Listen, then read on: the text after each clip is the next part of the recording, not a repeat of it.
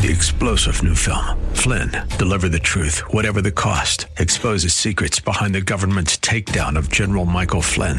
Flynn knew what the intel world had been up to. He ordered the first audit of the use of contractors. This set off alarm bells. He told the truth. He was the most dangerous person for Donald Trump to hire. They had to get rid of Flynn. Flynn, Deliver the Truth, Whatever the Cost. Available now. Watch it today. Go to Salem Now dot com. Salem Now dot com. Ready? It's time for Milberger's Gardening, South Texas. Two hours of gardening facts and fun with Doctor Jerry Parsons and Doctor Calvin Finch. To be a part of the show, call three oh eight, eight eight six seven. That's three oh eight, eight eight six seven. Or toll free at eight six six, three oh eight, eight eight six seven. And now, live from Milberger's Landscape and Nursery at sixteen oh four and Bulverde Road, here's your host, Milton Glick.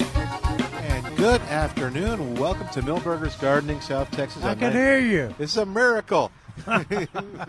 If you listen to... You guys better be careful now. Yeah, maybe we shouldn't. Uh, yeah. We were bragging. Yeah. Well, yes, after yesterday's show, which was, uh, we, we thank you if you listened to it and came back today. So we're doing okay so far today. But it's a beautiful day out here at Milberger's. It was so we, not the content of the show. It was the technical. Yeah, we had we technical had, di- difficulties. Yes, as they say. Yes, we did. And how. So, yeah, it was, uh, but anyway. You took that very uh, very well. I, I was proud of you. Uh, after usually so many go, years. Well, he didn't, yeah, he didn't cry this time. Yeah, usually he goes hysterical. Yeah. Yeah. I was hysterical. Cool. I was hysterical inside. I was. Oh, I had a, a, a, it's a little. It's a little a calm frustrating. Facade. More frustrating than. Yeah, hysterical. He kind of knew what had happened. Yeah, so and there was nothing we could do. So, but anyway, hey, listen. A big success yesterday was the blood drive. All right. Milberger's quarterly blood drive was a big success. With uh, I got these statistics, uh, fifty-five collections. Wow. Wow! Did you finally get in? Yeah, I got in. Wow. I got in pretty much as they were closing the bus. Uh-huh. And, uh And then uh, the Master Gardener Curtis. Yeah. He uh, came without an appointment, and they got in him him in in a relatively quick. Oh time. Yeah, they're they were really working. They they started at ten, which means they actually started much earlier, but taking donations and seeing people, and they weren't through. I left here at three. And it was straight. I mean, so that's what, two, five hours pretty much. Every one of those folks got an H E B gift certificate yep. and a Milberger's gift certificate. Yep. And Milberger's actually doubled the gift certificate, which a lot of people were interested in. Yeah. Uh, yeah, so uh, there was twenty this time. So uh, I encourage you to keep an eye out on Milberger Nursery dot com, and you'll learn all about all the stuff uh, that's happening at the nursery. We've got an event coming up on the sixteenth. Actually, a couple different events. One is the adult uh, gardening class taught by David Rodriguez. We'll tell you about that. That's coming up. And then our rodeo celebration where the rodeo tomato is is honored and celebrated here with music and balloon animals and face painting and food and all kinds of fun. Well, so that's on the sixteenth, too. Plants. Yeah, Trace let oh, out a we, secret. Do we have them? Yeah. They're in the greenhouse. Oh. They're well, in the greenhouse. I didn't well, know that. Did you okay. check them out? Uh-uh. Uh-uh. I didn't either. We, you, one of us will have to go look at them, make sure we're not. Trace may be no, setting no, us Trace, up. So Trace, Trace told me that he had that little sheepish grin on his face because I the, wonder when they got here. Uh, last week. Oh. Uh, and it's probably. The fact that they're Tuesday in the greenhouse it. Is an indication of uh, that you got to treat these tomato plants a little different than this time of the year. Yeah. We uh, this is still January. Yeah. Well, and I'll, I'll give you the weather forecast in just a second, yeah. which will really tell you to treat them nice. So yeah, keep, to protect, so, them, protect them, keep them out of the wind, and uh, pot them up so they and, can and full, uh, yeah, full sun. Expand. And uh, the the exact instructions are on my, in the, my article yesterday in the Express News Plus. Uh, accounts at uh, Plant Answers dot com too. Yeah, I'm go- I'm going to have to put that on. Uh, I'll do that this week. Uh, see, I don't get ahead of the rodeo. Uh, talking about the rodeo tomato, like you've been you've been like hurt. Other people. I you've been burned. Call. Well, but but he gets vengeance though because if somebody gets ahead. who's the chief photographer of the rodeo tomatoes. Oh. So he's got some nice photos of rodeo tomatoes that didn't make it into the uh, to the paper. Yeah, I sent them late. But uh, this year's rodeo tomato, we have a uh, picture uh, that'll be on plant answers dot com. Okay. Uh, this week, by this week, probably by the middle of the week. Uh, I, I, we didn't, we didn't get any. Well, we got a few uh, ripe tomatoes to take pictures of, yeah. like I usually do. But uh, the pictures of the rodeo tomato that'll be on plant answers dot com is growing in a container, hmm. twenty gallon container. So does it show the foliage? It doesn't, doesn't, yeah, it shows a little bit of the foliage, caged. But it's caged. Yeah, because that, that one of the isn't that one of the selling points of this tomato is that it's got a good strong yeah foliage, big yeah, to, we, big tomato too. Yeah, we always do. Uh, We always, uh, that's one of the prime criteria is is is is uh, foliage, because uh, in the spring, in the spring, if you walk out in the garden and you can see all the tomatoes on the plant, uh, there's a good chance that they're going to sunburn. Oh. So uh, nothing worse than suntan, uh, sunburn tomatoes. I mean. No. Yeah. Actually, because they yeah, literally cook on the vine, but uh, the, these uh, were are evaluated without cages, uh, adversives, because uh, they they don't want to fool with the cages again. But uh, that's the best way to grow them, by the way, is, is in cages. But uh, in a commercial operation, they have uh, have some reservations about using cages. Well, they're a pain in the butt to manage. They know they know they increase the yields uh-huh. and everything, and can keep them from rotting. And increase the labor requirements. Huge, yeah, huge. Yeah. Storage. Okay. Yeah, and uh, even the, even us home gardeners that uh, rely on a lot of tomato cages. Yeah, are, they're uh, they're not easy. You got to plan for them. You got to get them in, secure them. Yeah. Uh, big, and even with all that, the uh, the big wind comes and you can have them piled up.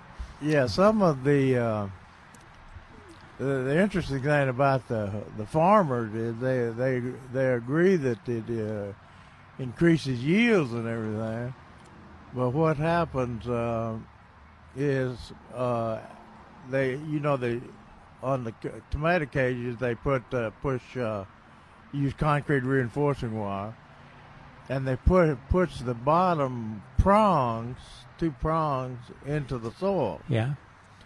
And uh, so the, the, after irrigation all all season and everything, prongs are rusted off. Those prongs break off when they take the cages up, and uh, uh, those prongs. They don't work when they lay down, huh? No, those prongs stick into the tractor tire. Yeah. Ooh. And uh, when they, when they're when they're re, re, reworking the field, and those rusty prongs stick into the tractor tires, and that could cause them to have to have a tractor tire f- uh, flat fixed, which uh, gives them downtime on production, and uh, also about a. I, I want to say one hundred dollars a tire, but I think that's underestimating it. Okay, right. Well, uh, so I guess you're and, right. And not everybody does it. There's not. There's nothing worse because we're all in, been involved in projects, and you uh, or you schedule your project, got everything lined up, all the help you need, the volunteers for in our case, and then. Equipment breaks down. Oh, and, yeah. And there's all your help standing around. There's your fruit that was going to get harvested or your seeds that were right. going to erode. Uh, and so it's just a, it, it's something you want to avoid for sure. And with a farmer, that's uh, that's costing him money. But uh, anyway, anyway, uh, uh, I thought I, when you when you see those big tomatoes in those pictures and on plant answers dot com, this next week realize that they're in containers.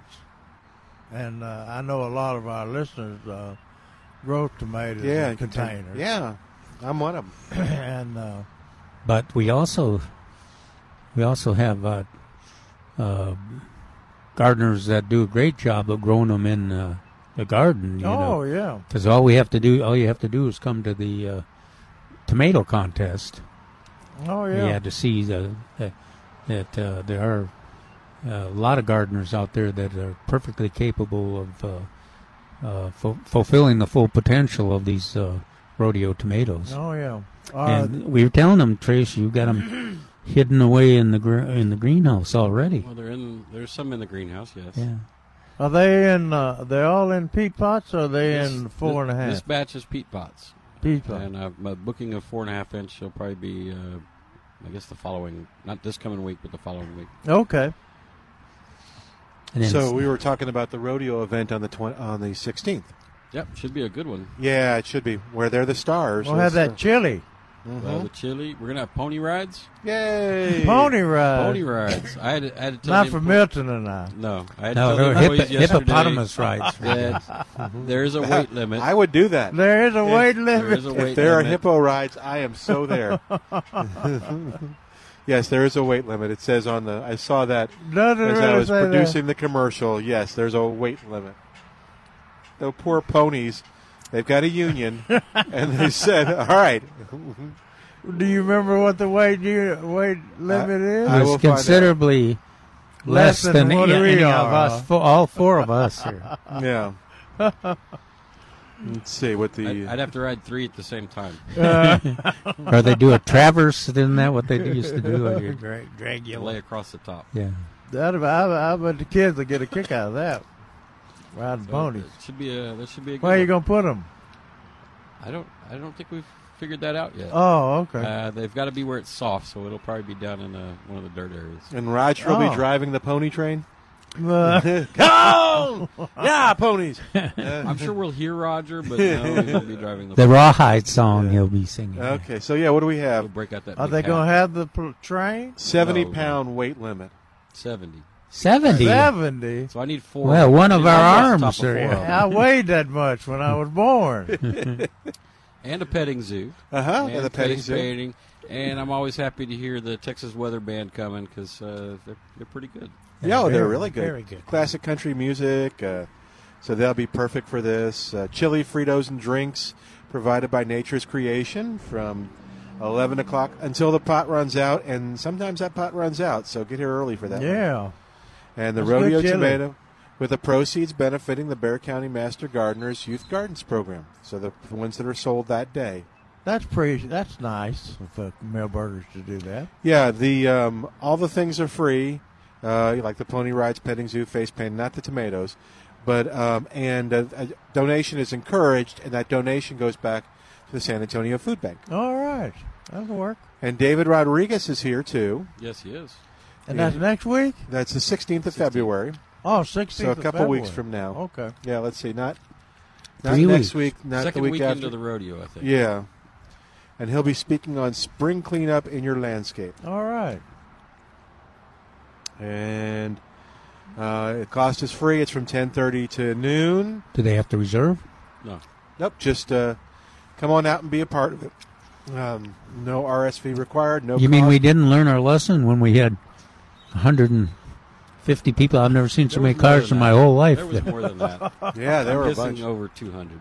Yeah. Oh, it's growing and growing. Now. Yeah, yeah. Just like the extension service, Jerry. It was pretty big. It was, I mean, it was, it was quite big. It was. Uh, it was and there, there, and there will be plenty of people here. I was here, uh, gang. um, so anyway, okay, yeah. So uh, go to Milberger Nursery dot com to find out more about that, and um, you can. Uh, and then, yeah, the Earthkind seminars are very popular. People love them. So, I want to encourage you to. And David does get, a good job. And David does a great job. Get here early, that way you can get a seat, get your and a parking pad and spot. Paper out. Yeah, parking spot, yes. Mm-hmm. All right, so two one zero, three zero eight, eight eight six seven, two one zero, three zero eight, eight eight six seven. We are gonna, we are supposed to have a freeze coming up here. Yeah. Uh, so that uh, there'll be a lot more stuff that needs to get cut back. So definitely learn how, how what, when, where to uh, clean up your yard from depending depending on that freeze. Yeah. Uh, how much it's going to be. That that sure brings home that uh, recommendation that Jerry and I have been making about wait, be patient, especially things like uh, oh, limes and, and Lemon. lemons, yeah, because they are starting to they're starting to bud. Oh shoot! Wow. But if it's going to be extremely cold, even though they're burnt back, you need to protect the part that's not burnt back. And that's why I cut mine last time that there there was a freeze forecast, because it's so much easier to cover protect a smaller, a smaller plant. plant. So yeah. yeah, so you're getting, um, according to the government, um, low on Monday night is thirty-four, so near freezing. Low Tuesday night is thirty-three. Is that a, is that it? Yeah, well, but uh, that's better than what they were projecting. Yeah, cause yeah, we were noticing that yesterday. That the, yeah. uh, the paper they were they were uh, saying thirty. It's going to slide further. Well, there may be different predictions. Yeah. Because, oh, yeah. oh, okay. With a shutdown, I don't know. I like yours, Milton. Oh, mine's okay? Yeah. Because All right, well, yours thank is, you. Thank you. On most, most things, if it lingers right there a little above or right at thirty-two, we'll be okay. Yeah. Well, and then the days historically, are, right here, we're always two or three, maybe yeah. four degrees colder than whatever yeah. they're projecting. I guess you're kind right. of the, the, in the stream bottom. Okay. I, it must be. I would guess, y'all can correct me if I'm wrong, that uh, if it's... We will, Milton. Okay. Jer- normally, Jerry just jumps in at that point and says, you're, you're wrong. wrong. Uh, and if the prediction is thirty-four and thirty-three, you might as well anticipate preparing for freeze. Yeah. Well, yeah, don't... Yeah. So. Well, a lot of it depends on where you live, though, too. That's true. Because most of our gardeners that, we're, that are dealing with us, uh, our, our listeners, they they have a long history of... dealing with those cold. Now they get fooled every once in a while, mm-hmm. like the la- that November fourteenth freeze that fooled a lot of us. Oh yeah, twenty-three degrees. Yeah, well, I think they were only projecting thirty or something. Yeah, yeah, and it, really and it kept, it kept, the projections kept going down a little bit, and some people mobilized, but others just said, like me, said, "Well, I'm sure they're overestimating, you know," but they weren't. They, yeah, they well, were underestimating. The Parsons School of Meteorology is expect ten degrees either way, whatever there the forecast go. is. There you go. Um, Nothing against weathermen, though. No, no. Just it's his observations. Um, so what else is going on? What else is coming in? We got the rodeo tomatoes here, and the we, those. we do um, quietly. Although I, I understand that uh, the cat is already out of the bag. Oh, yeah, in, in the paper. Okay. Calvin put it in the paper. But we did not uh, H M put the eighty-eight forty-nine. We did not put any pictures there. We just snuck the words in. David David sent me the info. Said that it's a determinate tomato, which means it's well-suited for Central Texas because the plant grows quickly to full size, which is... Uh, Five feet tall, if, if it's well fertilized. Uh, grows quickly to to um, size, and then uh, the fruit and then matures. Concentrates on setting and maturing fruit.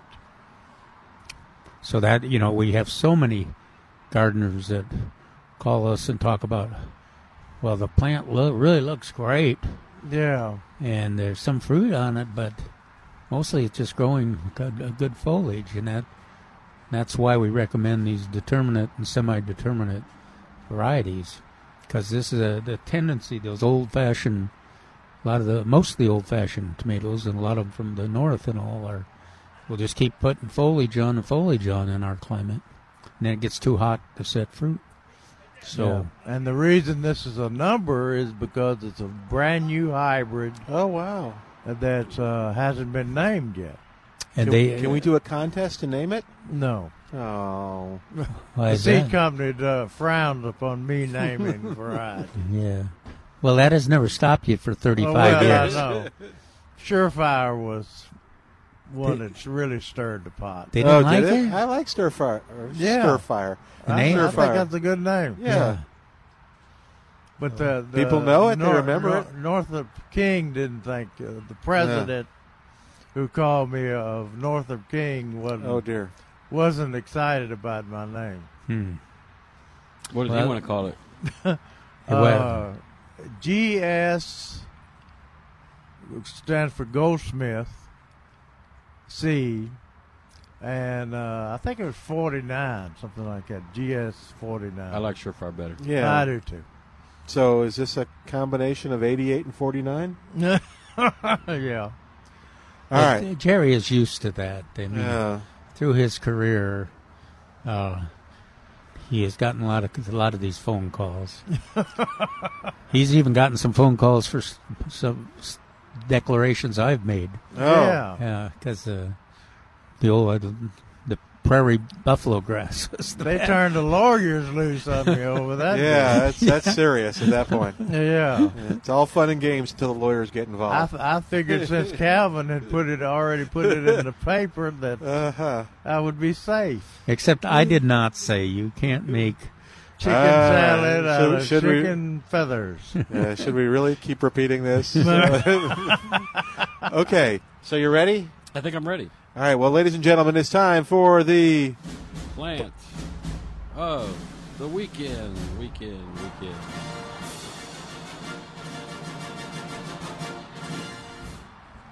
And that, of course, the Plant of the Weekend music. Yeah, what we you missed got? that yesterday. Yeah, yes, we did. Poor Trace right, was so ready. I was we ready. Were not, we were not ready. There's a, all right, so this is a twofer, because you need, you need two of them. Oh. Uh, so these are uh, kiwis, and they're uh-huh. hardy kiwis, and you have to have a boy and a girl. So male and female, right. The hardy male kiwi, and then we have a hardy Kins red female kiwi to go along with it. Um, they should uh, they should work well in our climate. And they are dormant right now, but uh, they're in a four by four by ten-ish pot. Uh, same size as the hops we talked about. Oh, yeah, that's exactly the same. And uh, they run nineteen ninety-nine dollars a piece. And, again, you need both. You can't just plant one. Okay. What do they do? They're little vining kind of thing. A, it's a little viney thing, and it puts on that, that fruit that you buy at H E B. I shouldn't have it's said similar. little. It's not a It's, it's not a pretty good size yeah, vine. It's good. But, uh, bigger than a grape. The fruit's small. The fruit's not, yeah. Now, is the kiwi, in the old day, uh, if I remember right, uh, we didn't plant kiwi because it uh, the fruit, it was t- too hot or too cold? No, no. The what, uh, cold, the problem was um, you have to plant a male and a female. And uh, the female wa- was always hardy, but the male would die, uh, freeze out. And uh, then then uh, there was nothing to pollinate the female. Was so they would plant. Never have fruit. It was an interesting plant, though. Oh, yeah. yeah. It, it looks like a grape. Yeah. It looks like a grape, uh, mature woods do. And uh, so now they they supposedly got these uh, that are hardy. And kiwis are good for you. They are. They grow. Potassium, I vitamin whole, C. I think there's a whole industry of... in North Carolina, over in the Carolinas. Huh. There's another industry. And I think that's where these were developed. I think Australia and New Zealand. Oh, oh yeah. Yeah. I'm talking about the U S. Very cool. All right, so how many do we have? Uh, by two, we got so. a pretty good chunk of them. Okay. So uh, I would take a stab at about uh, fifty or sixty of each. There's a, there's wow. A, okay. There's a couple of boxes of each. Well, you know, as always, you have a couple choices. Come on down, ASAP, make sure you get one or two, in this case, for yourself. Uh, but you can also call the nursery at two one zero, four nine seven, three seven six zero, two one zero, four nine seven, three seven six zero, and uh, just say, hey, put aside four for me. Put aside two, six, whatever. Remember, you're doing this in pairs if you want success. Um, well, they could be unconventional. They could get one boy and two or three girls. Yeah, oh. I think I think you can do that, too. Oh, cool. Okay. A harem. I, I guess they're... A harem, huh? Insect pollinated or something. Well, what? Aren't you a little afraid? I mean, even even when there was only one boy and one girl in the old days, the the boy met a mysterious death. Yeah. So aren't uh, you a little worried if you got more females than boys that That poor male has no chance? No, I don't. Okay. Or he'll be happy. One of the two. Okay, on those notes, two one zero, four nine seven, three seven six zero to order yours. Go to the uh, go on the web and, and uh, explore that. Yeah. Because those are real interesting plants. Yeah, there's a lot of information on uh, on this new hardy, and it's it's very new to the market. This is the first year y'all have ever had them. Yes, it is. Uh, we, we had a new supplier. That's why we did the hops. And uh, next next week's uh, Plant of the Weekend will also be from them. Oh, okay. Cool. All right. Well, we need to take a break. Trace, anything else real quick? Or you got to? I think that's good. Uh, can, good deal. Can we throw at the uh, at the rodeo tomato that it would grow better in a purple or red or blue tomato cage? Sure. Okay. Uh, By the way, we have the we have purple, red, we have blue, purple, and red, and, and blue, and green. Well, if you're going to tomato make cages, one one last point: the certified butterfly garden is got been, that is everything, all kinds of things blooming, yep, dianthus, uh, stocks. Very and, cool. It's cleaned up, looks pretty good. Uh, lots of stuff in there. Well, let's focus on that, and when we get back, we'll take a break. two one zero, three zero eight, eight eight six seven, two one zero, three zero eight. eighty-eight sixty-seven. Back with more of Milberger's Gardening South Texas with Doctor Jerry Parsons and Doctor Calvin Finch. Trace will be with us. I'm Milton Glick. This is The Answer.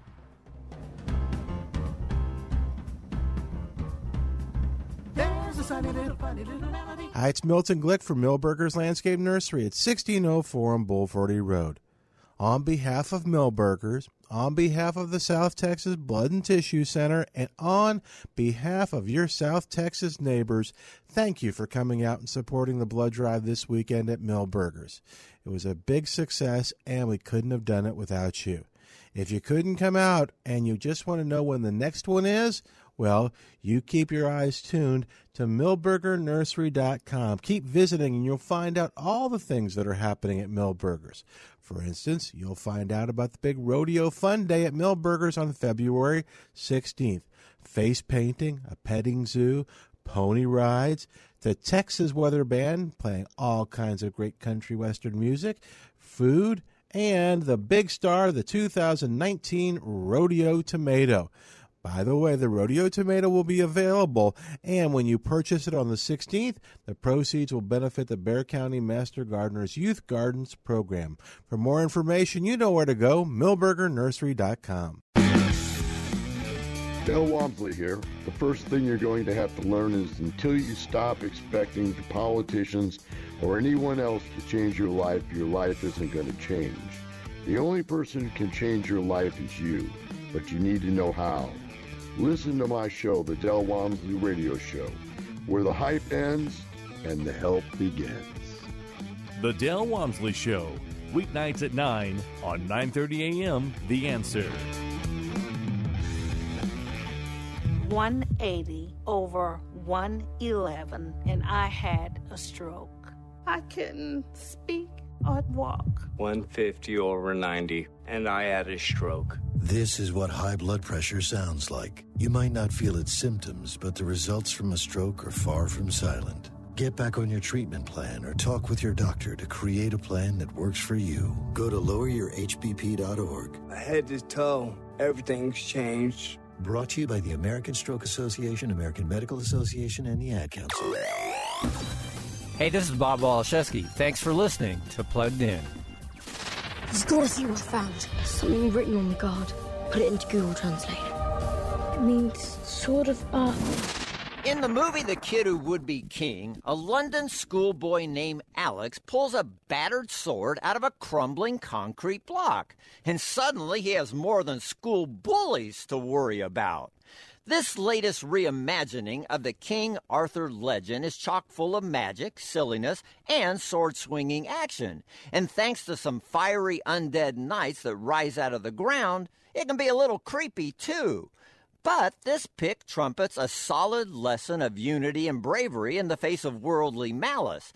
So I'll give The Kid Who Would Be King a three point five out of five for family friendliness. For more info, check out plugged in dot com slash radio. Plugging you into the movies, I'm Bob Walaszewski for Focus on the Family's Plugged In Movie Review.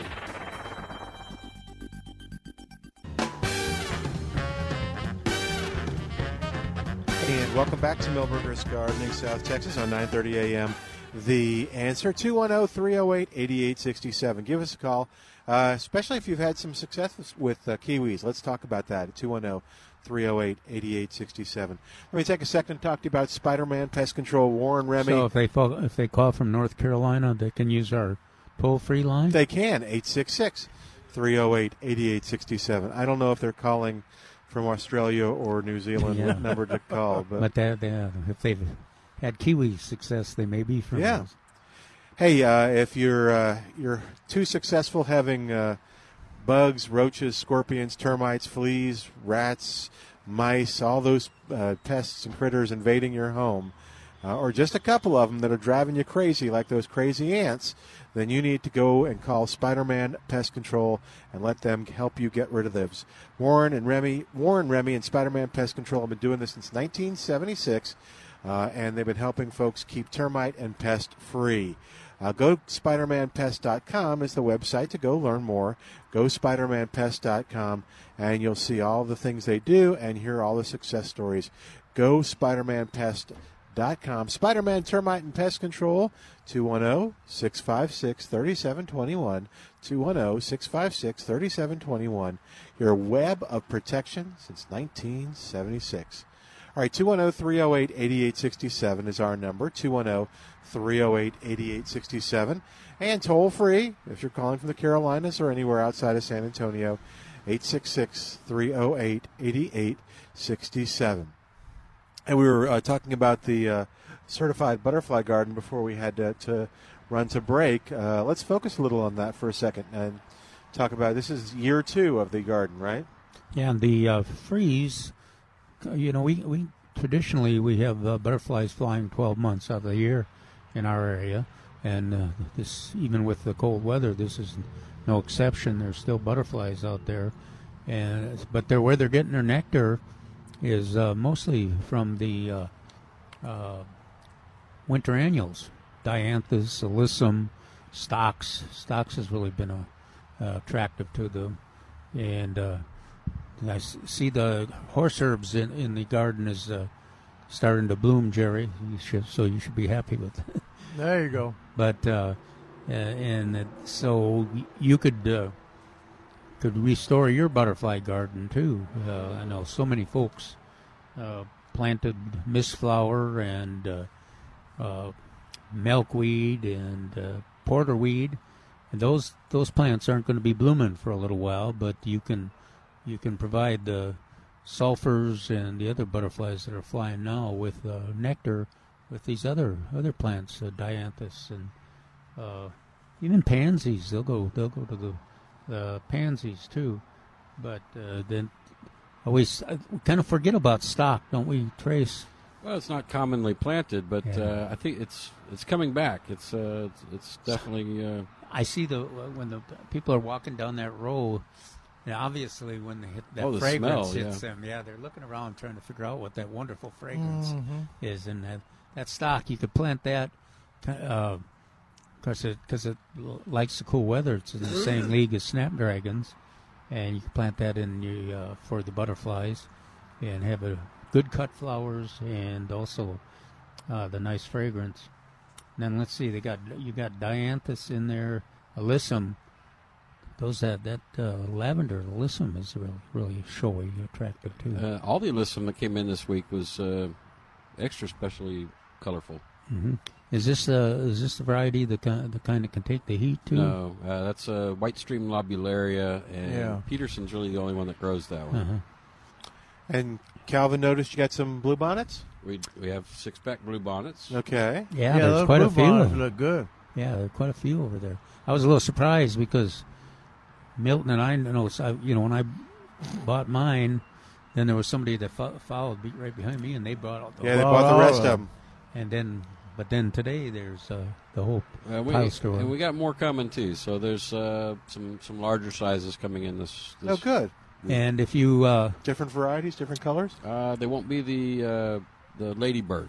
They'll be the traditional. Okay. Well, and also lots of different, lots of the... Uh, uh, of our poppies out there, the maroon poppies. We planted poppies in the uh, in the butterfly garden. Oh, good. Yeah. That'll be cool. A, yeah. Hope they come up orange. The poppies got some more rain last night, which was nice. A little bit of rain, yes. Yeah. How much? Got it? Like about I don't know. Point, well, I can check. point three oh. inches is all. Felt like more place. than that. Leonard is on the line. Got a question about satsumas at two one zero, three zero eight, eight eight six seven. Hi there, Leonard. Welcome to Milberger's Gardening, South Texas. How you doing today? I'm doing fine, thank you. Good. What's going on? Uh, my question is, uh, I bought an Orange Frost satsuma out there a couple of weeks ago, and I'm wondering if I could plant it in a large container as opposed to putting it into the ground. Oh, yeah. A lot of people grow them in uh, uh, large containers. Half whiskey barrels, I have a couple. Yeah, of half whiskey barrels. Uh, use so, a, so a large whiskey barrel or something maybe a little larger would be perfect, huh?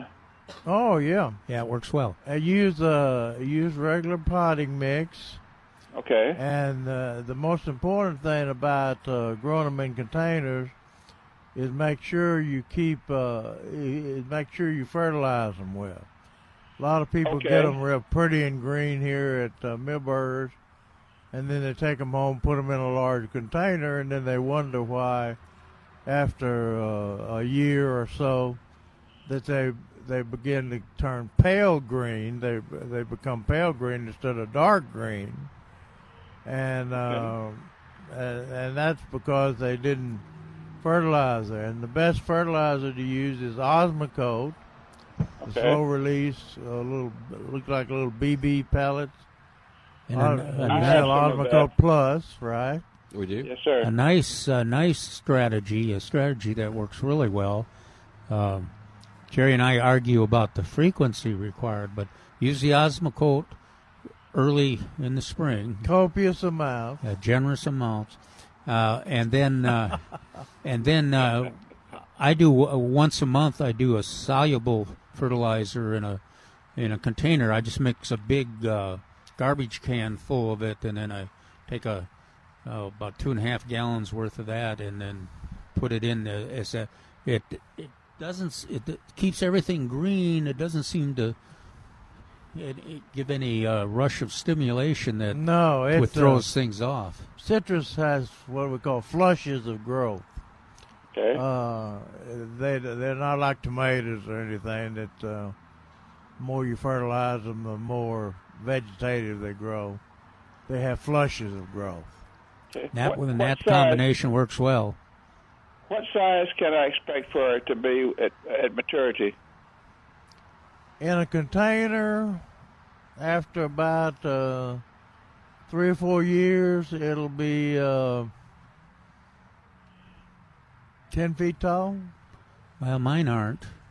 I generally get. Uh, It's amazing. They kind of get if you the don't prune them. Yeah, I, I generally get about five feet is in mine. Five. It tops out at five feet. Yeah.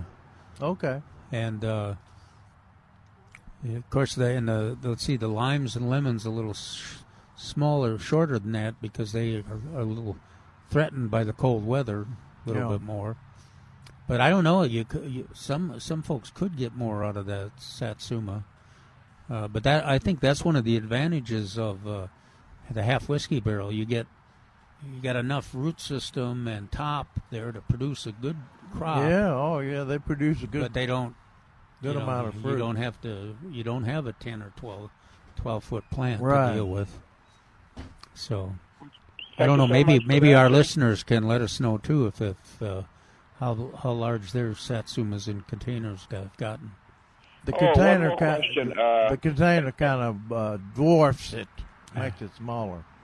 Yeah. At, at, at what temperature would you bring it inside, protected?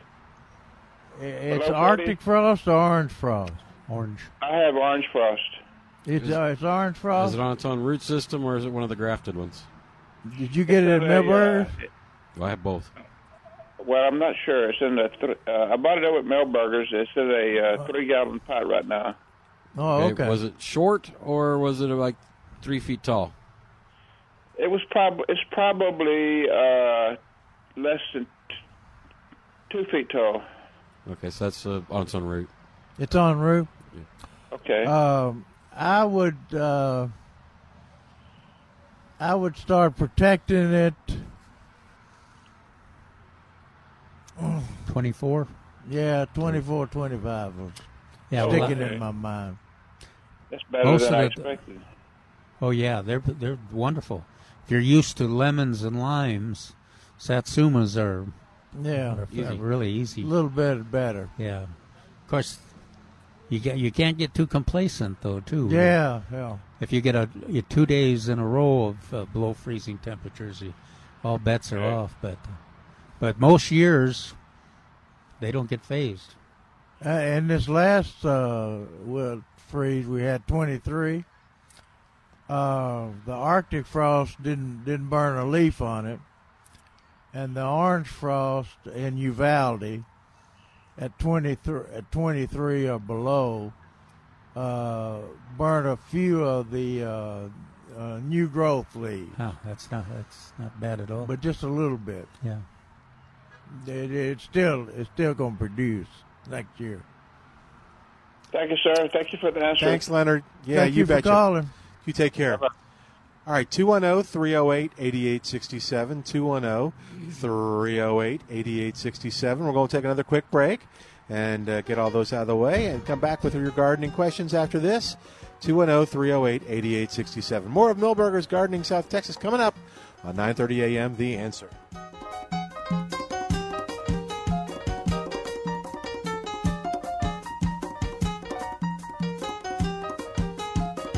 It's Milton Glick from Milberger's Landscape Nursery at sixteen oh four on Bulverde Road. On behalf of Milberger's, on behalf of the South Texas Blood and Tissue Center, and on behalf of your South Texas neighbors, thank you for coming out and supporting the blood drive this weekend at Milberger's. It was a big success, and we couldn't have done it without you. If you couldn't come out and you just want to know when the next one is, well, you keep your eyes tuned to Milberger Nursery dot com. Keep visiting and you'll find out all the things that are happening at Milberger's. For instance, you'll find out about the big rodeo fun day at Milberger's on February sixteenth. Face painting, a petting zoo, pony rides, the Texas Weather Band playing all kinds of great country western music, food, and the big star, the two thousand nineteen Rodeo Tomato. By the way, the rodeo tomato will be available, and when you purchase it on the sixteenth, the proceeds will benefit the Bexar County Master Gardeners Youth Gardens Program. For more information, you know where to go, Milberger Nursery dot com. Nobody likes buying tires unless you get a great deal. And that's the only way we roll with the marketplace at nine thirty a.m. the answer dot com. Attention off-road truck and Jeep owners. Pick out your thirty-five or thirty-seven inch B F Goodrich A M three mid-terrain tires plus Bikini Off-Road on Eckerd will sweeten the offer with four new K C M wheels. The new X D one thirty-seven F M J. Total retail price up to twenty-nine hundred dollars. Your marketplace price only fifteen hundred dollars. See this offer and more on the marketplace. Marketplace page at nine thirty a.m. the answer dot com. If you lease office, retail, or warehouse space for your business, the last thing you want to do is overpay the landlord, but it happens every day. Hi, I'm Scott McMurray and president of Bottom Line Realty Advisors. We work with business people who want an effective strategy for their next real estate decision. Whether leasing or buying, it affects your bottom line. Your landlord has representation, and you should too. Even if you're a good tenant with no plans to move at all, you're the most vulnerable to getting a really bad deal. We only represent our clients, never landlords, so we have no conflict of interest. We stay on your side. Call me, Scott McMurrian, at two one zero, five three five, seven eight zero zero, and we'll negotiate from a position of strength. bottom line realty advisors dot com. Bottom Line Realty Advisors. We get the landlord off your bottom line. Sweet strawberry icing. You're in Goodwill, and just past that vintage denim jacket you spot miniature donut earrings. You lean in. Ah, that's the scent of shopping success. Because at Goodwill, every item you buy funds local job training and more. So bring home those donut earrings and bring home so much good to your community. Goodwill. Bring good home. Brought to you by Goodwill and the Ad Council.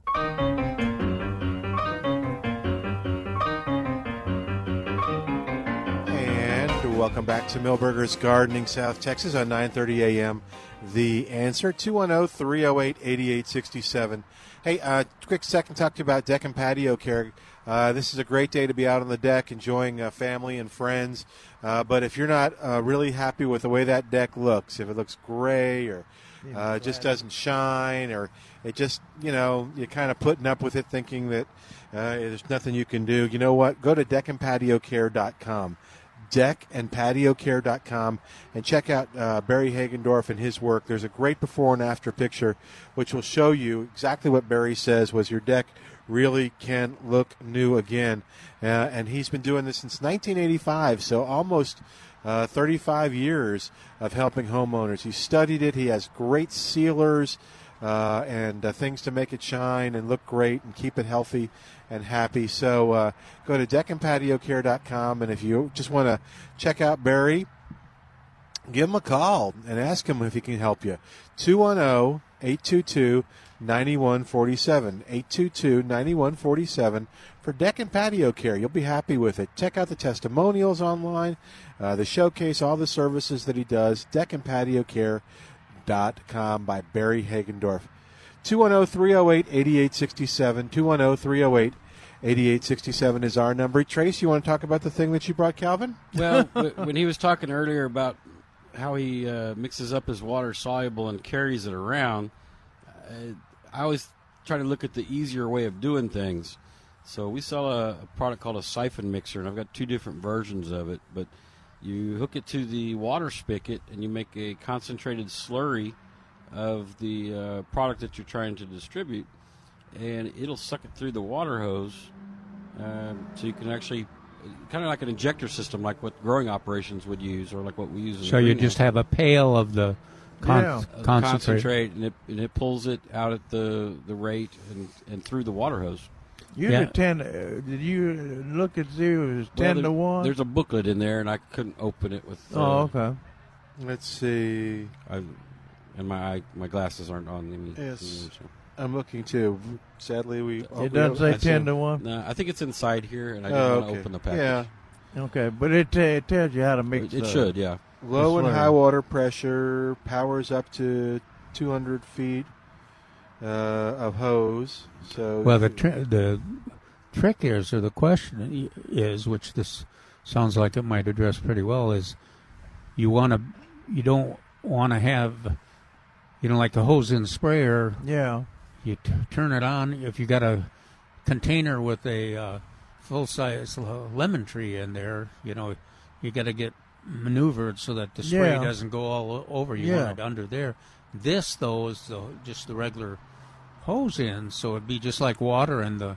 It's, it is. It's yeah. just like watering. You just happen yeah. to be fertigating. Plus, you get the fertilizer in there. Yeah, the ho- the it's cooked up to the hose. Were you saying hose in? That's not at the. Yeah, front I, of the hose, that's at the this base is at the, of the yeah, hose. This is at the bib. At the bib, yeah. And I talk about the, you know, like when you, you're watering with your your hose, you carry you carry that hose there, and if you if you uh, set it up right, this wouldn't interfere much with it that. Would, wouldn't interfere at all. Yeah. And uh, you can put a put a uh, uh, uh, device on there to cut the hose off. Sure. Yeah, and uh, w- when it's not flowing a certain number of gallons by that uh, orifice, it's not sucking up the fluid. Of course, you most of the time you use a colorful, like a blue, blue uh, liquid. So, so when you turn the hose on, you can see it. You'll see the blue, the blue water. Is that the answer they're looking for? Yes, but not all of them are. This, uh, this is oh, this one. Okay. This is this one. So, yeah, that's okay. the answer they're looking for. So, so how I much looked, do these rigs cost? I looked on Google, and it's a sixteen to one ratio. As sixteen to one. So this okay. one runs nineteen ninety-nine dollars, and then there's a, a drum version of it that's a little, it's the old, more closer to the old-fashioned one. Yeah. It's a little more expensive. Huh. Very cool. Wow. So um, worthy, worthy trying it out. Yeah, good. You know where I found it handy? Yeah. When I was using something that stinks real bad, like fish emulsion. Pifta. You don't want to stand next to that, but when it's already diluted and coming out the end of the water hose, it's not so bad. Yeah, that's oh. true. Cool. Yeah, we need to do like a item of the week. You had kind of started that. No, we're we, coming up with stuff. I'll get you some theme music, and so the item of the week is the siphon mixer. Uh, we don't have any music for it, but I'll find that. Just ignore this. Well, you can have yeah, idea. Find some music that's got the water running there, or of course that might remind. Well, we did that for the conservation item of the week, and uh, when we got to winter and kind of rainy times, we stopped that. But we'll go back to that, I'm sure. They'll think that you. Recording at the rest restrooms, though, if you do that, oh. water flowing. Yeah, we, but Milberger's has all kinds of cool gadgets. To yes. change the subject. Okay. Uh, we uh, maybe Charles is listening. And do they have? Do they have any? Do you have any uh, soil drenches? Chemical that can be used as yeah, soil you, drenches. You bet. Uh, there's an middle of corporate drench uh, called. Uh, let's see. It's Fertilome Systemic Drench. Is the name? Is of it? it? Yeah. Okay, I got this. Um, I got this question in from uh, from a lady that, and she she uh, she's been having a hard time with her a- Asiatic jasmine dying off. She said, "Asiatic jasmine die off in the northwest San Antonio. Asian jasmine has has been a mainstay of the lawn landscape for twenty-five plus years. The jasmine is great because it cuts the amount of grass I need to care for. Uh, portions of uh, twenty-five-year-old established jasmine began weakening and dying two years ago." Now I've heard I've heard of that happening on uh, old established uh, English ivy. English ivies. But I've never heard of it happening on Asian jasmine. Um, and and it started dying two years ago and now encompassed one entire portion of the bed, and whatever, whatever it is has jumped over the sidewalk and is now decimating that bed. I have visited Rainbow Gardens and Milberger's, both great resources, sent photos, spoken to master gardeners, but cannot find a definitive answer. My answers have ranged from the life-spanned out plants to drug grubs. I have replanted, but uh, the new plants do not establish themselves. Uh, addressing I, that, Asian jasmine is very slow, so yeah, yeah, right. It doesn't. It takes three years to really establish that and get it to right. function. So she's only had the problem for two years. Maybe the new plants haven't had long enough to do anything. Yeah, I would like to replant. Please help. Thank you for your help, uh, et cetera. Now, I don't know what killed the jasmine. Uh, I. You know, uh, can't imagine it's grubs. But, do uh, well, I can't. I can't imagine. Didn't she mention she may had a list of things, including grubs? Yeah, right. Some no. kind, some kind of a. I guess, I guess you're guessing what I would guess is some kind of a, a fungus situation. Fungus disease in in the uh, in the soil. Yeah. Now, uh, the first thing that comes to mind that would kill entire beds of, of something as tough as Asian jasmine is cotton root rot uh, or some other type of fungus. Um, and that's why I asked Trace a while ago, are there any soil drenches? There used to be some good soil drenches on the market. Well, not that, yeah, that one's going to do, the one we talked about isn't going to help that. It's not. No. That's for insects. Oh, it's for insects. Okay. Uh, then, didn't you didn't you say we still have a Captan? We do have Captan. We have a Captan product. So I would I would recommend to her that she cut cut all the cut the jasmine down. In other words, uh, this is the time of the year to cut your jasmine back. Uh, before it resprouts in the spring, or resprouts in the spring. So cut it down to the ground, And in the areas that she's having a problem, uh, drench that area with a product called Captan, C A P T A N, Captan. And uh, but if that's if that's truly cotton river rot or something like that, Captan not going to help. But if it's just some other type of uh, some other type of pathogens, fungus uh, in the soil, uh, that may help. What is uh, on the the fungicides that we use for the brown patches? What what are there other on the label? Are there other funguses that are listed too? That's an easy. Yeah, there are a bunch of different funguses listed, but uh, whether they're going to work, and they're not really considered drenches, but they, you can spray them. Yeah. Um, they're usually foliar, foliar right. fungus. Oh, really? You, you, we don't have a. Uh, I thought we had some granular. Uh, we used yeah, to have lots of drenches, but they're not drenches. They're the same chemical soaked into mm-hmm. uh, a carrier. So she, if she doesn't have Captan, she uh, she can look at all those. Uh, she can look at the labels. Yeah. You you if you you think Captan is Captan is. Uh, You've yeah. used it before or seen it? No, before? Oh, yeah, that's been on the market yeah. for Well, I know I used it, used it on the peach Yeah, on the peach fruit. trees for every other. But that that's the only uh, drench that I'm aware of that's still on the market. Hmm. So I, she's got a bad problem there because I, you usually don't think of Asian jasmine dying out like that. So... Uh, I would uh, drench the whole area with Captan. See what happens. He's yeah, thinking. See what happens. I was, if we still had VAPAM, I'd tell her to use VAPAM in there. Because that would get rid of uh, any insects or fungus disease in there. But we we don't have VAPAM available anymore. I worked for nem- nematodes even, didn't it? Yeah, I worked for nematodes. Yeah. and uh, It's been gone like thirty years, though. Well, we, yeah.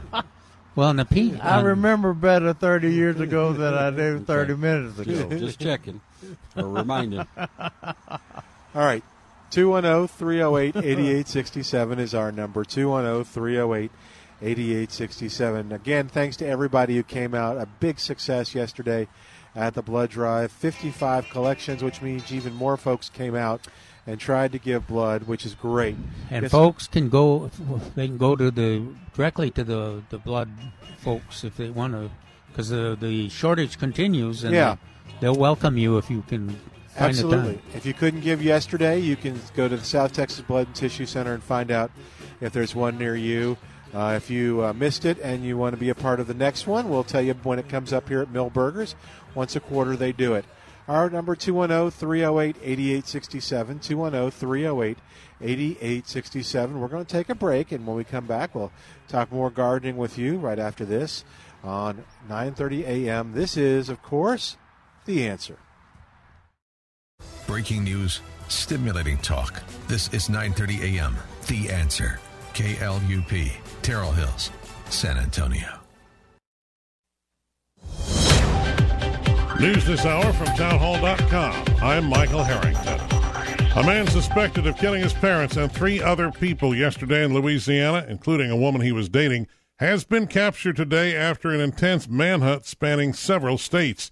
twenty-one-year-old Dakota Terrio was located in Virginia early today after fleeing the day before. Authorities say he first shot and killed three people, the woman believed to be his girlfriend, her brother, and father in Livingston Parish, then drove to neighboring Ascension Parish and killed his parents. What did the government shutdown cost? Experts say not much. S and P Global Ratings estimates the economy lost six billion dollars during the partial government shutdown, and while that sounds sizable, in a nineteen trillion dollars plus economy, it's a relatively negligible sum. Most analysts estimate the shutdown will have shaved a few tenths of a percentage point from first quarter economic growth. Correspondent Ben Thomas. Meanwhile, with trust in government waning around the world, the boss is looking a whole lot better. In an annual survey of trust in institutions by public relations firm Edelman, seventy-five percent of respondents trusted their employer. That's a huge nineteen percentage points more than the equivalent trust in business as a whole and twenty-seven points more than governments. Waning trust in public institutions in recent years has accompanied a rise in populist and nationalist politics. The survey also found the largest ever difference in trust in public institutions between wealthier people with college educations and poorer ones without degrees. Jeremy House reporting.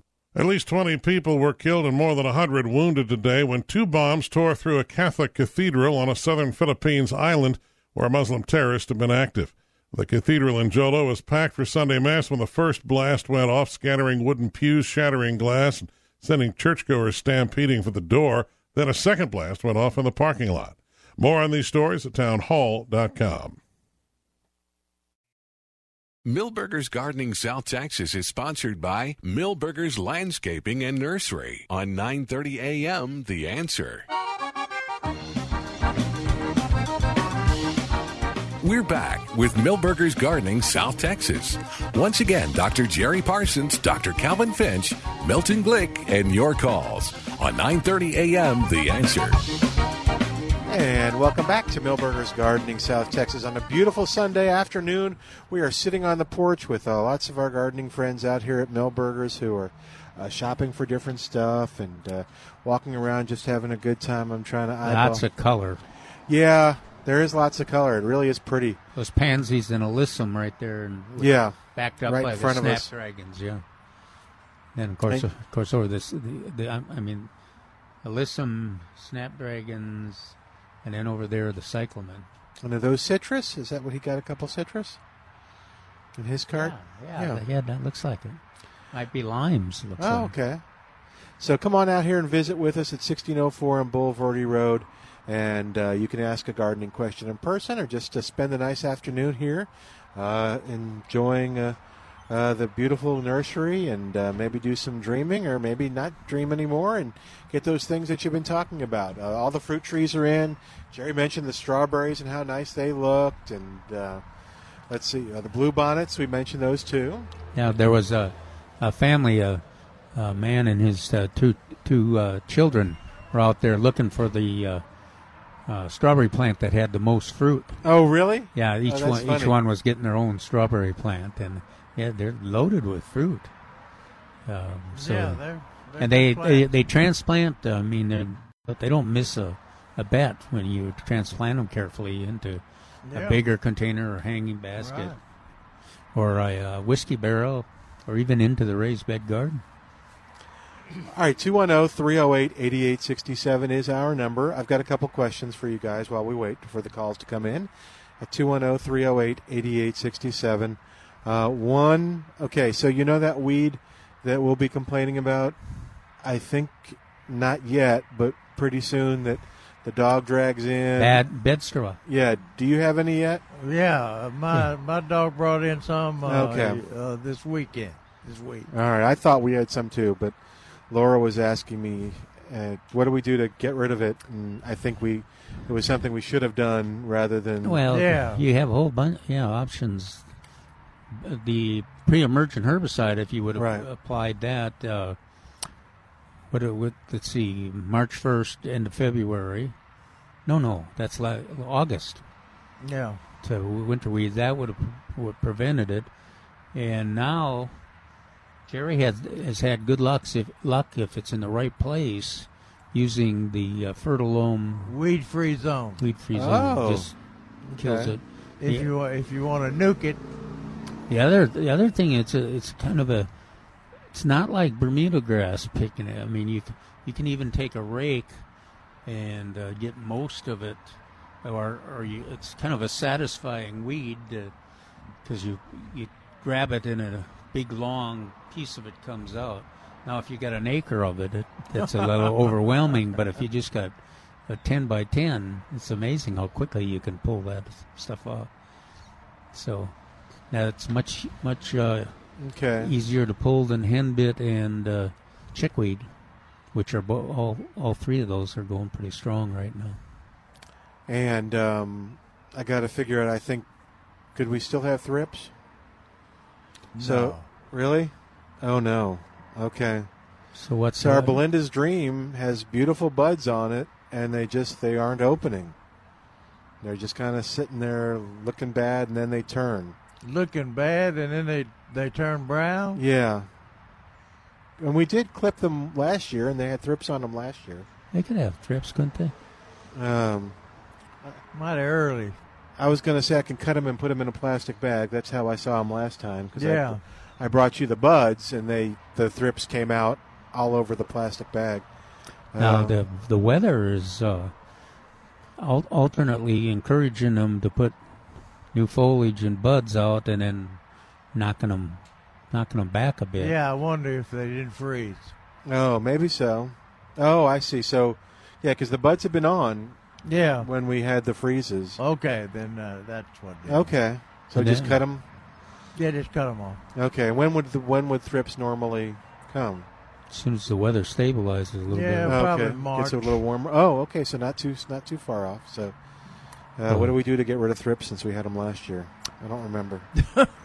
Well, the, this is a new batch this year. Okay. They flew. They fly in. Oh, oh, I see. I didn't know that. So yeah, they're not they just, fly in. Okay. The uh, you can use acephate. Uh, spin. Some people use spinosad in the yeah. Okay. Yeah. And spray the buds. Yeah. Spray the uh, new buds as they. Uh, okay. So just. Okay. About we'll, every uh, spinosad. We'll sp- spinosad every. Probably every week. Okay. Every five to seven days. And just spray the buds. All uh, right. Now, our uh, most of our tough modern roses,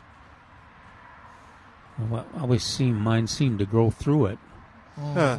That you know, but uh, you, it by spraying you eliminate that two or three week period when they, you know, you get you get a faster, nicer bud, but you don't have to spray them.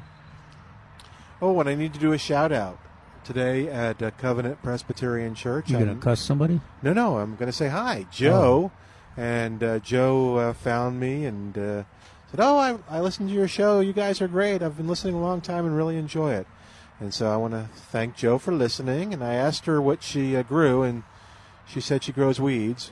Ah. So I was going to try to help her, but I, I, I grow well, them. You're good at that. I am growing weeds. So, Joe, if you if you have a question on how to grow those weeds better, Uh, you can call me, or there you go. We'll have to get Joe some, uh, get her, get her some poppies, and see if she can grow those, or maybe the blue bonnets. Yeah, she could grow. We- those are weeds. Are blue bonnets weeds? But just well, the kind of change. They change yeah. status once you get. Oh. They, they have value to you. You know, I guess you could pretend they were just weeds. I don't care about those blue bonnets or whether they bloom, and then then they would qualify as weeds. So lots of folks uh, have caught me. We had some people at the blood drive yesterday that must have heard us talking about it and, and came by and said hi to me, so that was nice. Yeah. Greg and his wife. And so, anyway, two one zero, three zero eight, eight eight six seven, two one zero, three zero eight, eight eight six seven. Speaking of blue bonnets, uh, got a uh, question in that said, uh, my name is Bo Richard and my wife is Kristen Carol Abbott. Okay. Uh, granddaughter of Carol Abbott. Wow.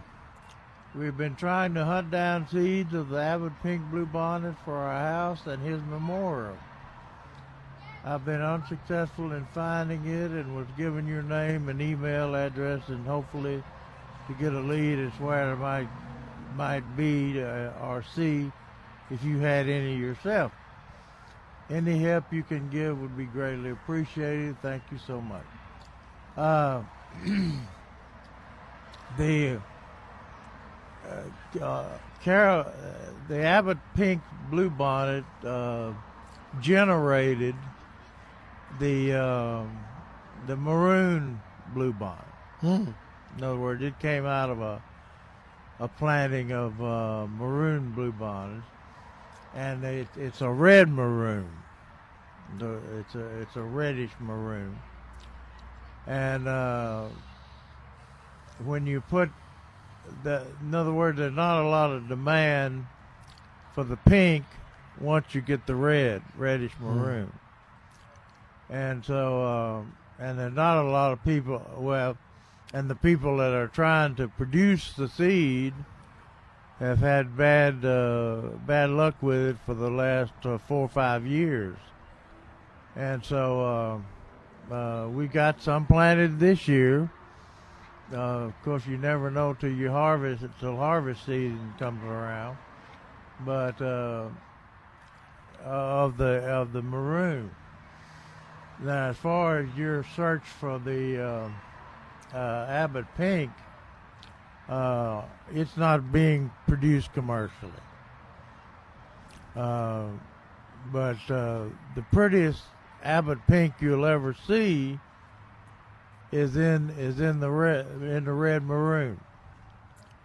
So if I were you, uh, you could take this on as a project. Uh, Get some uh, red maroon seed the next time they're available, or transplants the next time they're available, and plant red maroon and uh, see if you'll get a pink. Uh, out in the field, we get about, uh, I'm, I'm talking about a half an acre of, uh, of uh, red maroon. We get uh, maybe fifteen or twenty beautiful Abbott Pink Blue Bonnet. Did did he say where he where he was? Where that uh, that memorial house was? What uh, county? I'm assuming they're around Kerrville. Oh, okay. I was just thinking if that's where Carol lived. Yeah, I was thinking that if you had, uh, uh, that might be a project the Master Gardeners. Yeah. Would keep their eye open on mm. the, you know. Just on the natural, you know, there. Right, right. You know, there might, there'll be, well, there will be some pink ones that'll show up naturally someplace out there. Mm-hmm. But it, it, but then you're back you're reproducing the uh, seed, pro- yeah. the uh, process that Jerry went through to uh, to identify and expand that population. But uh, if you got some master gardeners in your your area, that might be a worthy project, for yeah. them, or an Eagle Scout even. Because of the uh, yeah, they Carol uh, Carol Abbott and all the good work he's he's done, and uh, I don't I don't think I have any Abbott Pink seed. I'm pretty sure I don't. But uh, so put the put the word out to whatever uh, garden clubs in that Kerrville mm, area or Master Gardeners to save uh, the seed of the pink. Yeah, even that Co- the Comal Master Gardeners are really an active group. Yeah, you might be uh, you might have a few of them that would. Uh, enroll in a project like that to help you watch for some uh, pink blooms. No. Ray is on the line at two one zero, three zero eight, eight eight six seven, two one zero, three zero eight, eight eight six seven. Hey, Ray, what you know?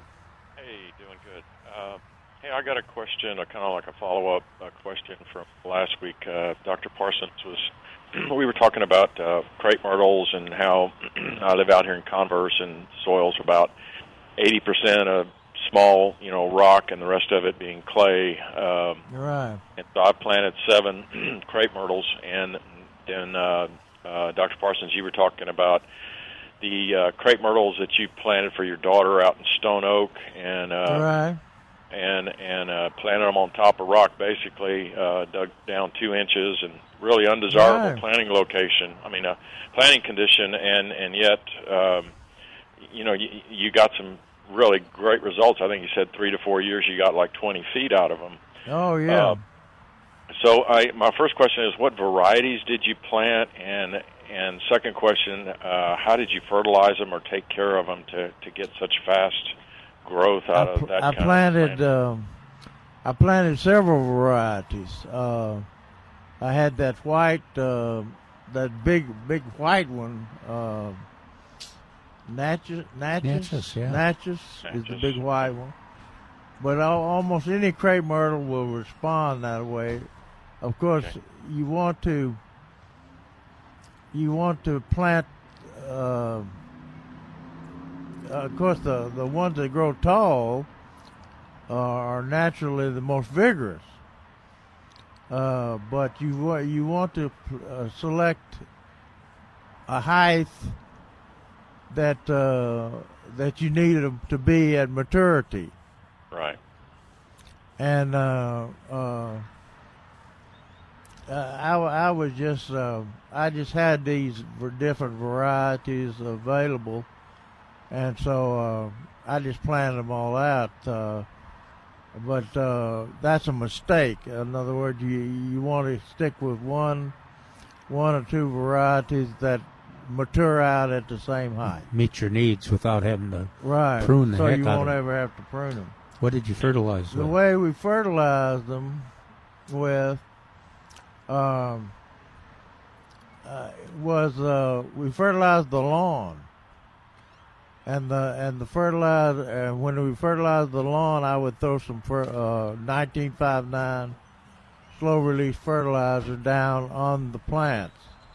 So they got slow-release fertilizer, both applied and also uh, washed in from the from the uh, the soil. I mean, from the from the lawn, which was uh, indeed planted on top of solid rock, like right. like a lot of them do.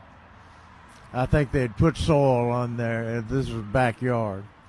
I think they'd put soil on there, and it had washed away before, hmm. before, before we laid the sod. You know, they they put sod in in the front yard, but they they seldom put it in the backyard. Mm-hmm. So the soil, the little soil that they added in the backyard, washed away.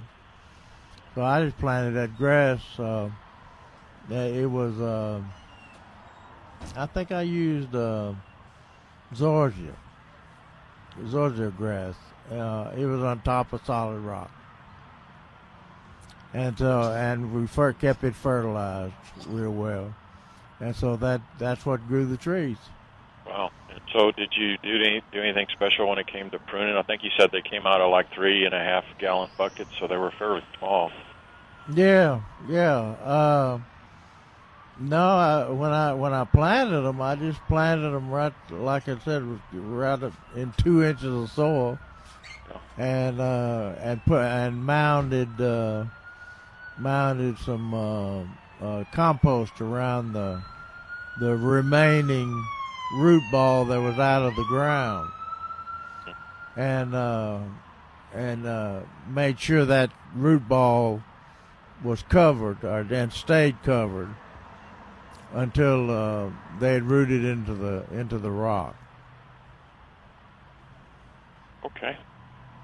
Well, that's that's amazing. That's uh, man, to get that much growth. I mean, normally they say like three three feet a year is what you get out of them, but that that's just astounding. You get that yeah. much growth, especially yeah. on top of a rock.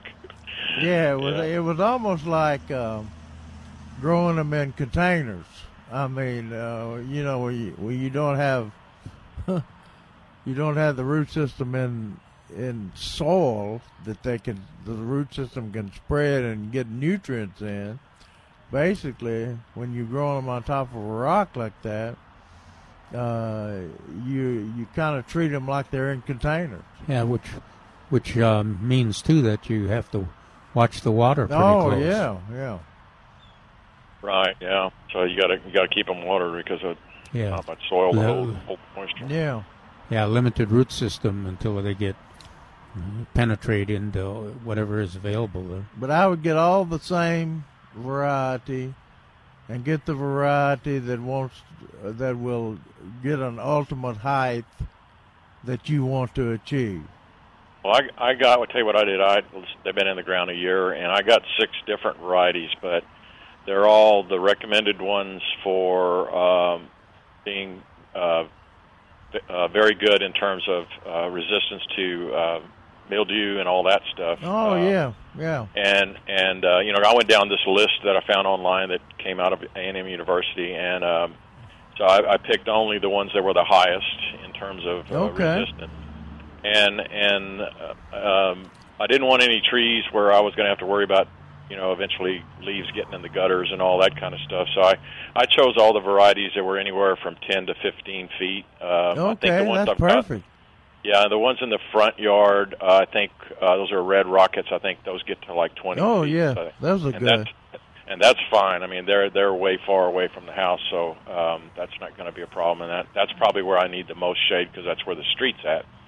so um, there's going to be a lot more heat coming off the um, asphalt and what have you. But smaller yeah, varieties, right. like I said, ten to fifteen feet in the backyard, uh, but there's five of them back there uh, just in a regular-sized backyard, you know, um, so that should provide some good shade. And yeah, that'll, um, that'll work. Red Rocket's a good variety and pretty red. Yeah, and I planted Queen's Lace, uh, Sioux, Zuni, and Centennial are the other ones. Okay, yeah, those are all good. And uh, velour, pink velour. So uh, yeah, right, right. It should be a pretty backyard once they once they get established. I'm hoping I have luck. I, I agree. I think it'll be pretty. I hope so. All you right. Did well, good. Thank you, thank you so much. Thanks, I appreciate sir. the information. All right. All you right, take care. You're welcome. Bye, Ray. All right. two one zero, three zero eight, eight eight six seven is our number. We're going to take a break. While we do, give us a call at two one zero, three zero eight, eight eight six seven. Toll free, it's eight six six, three zero eight, eight eight six seven. We got more of Milberger's Gardening South Texas coming up live from Milberger's Landscape Nursery at sixteen oh four on Boulevard Road on nine thirty a.m. The Answer. There's...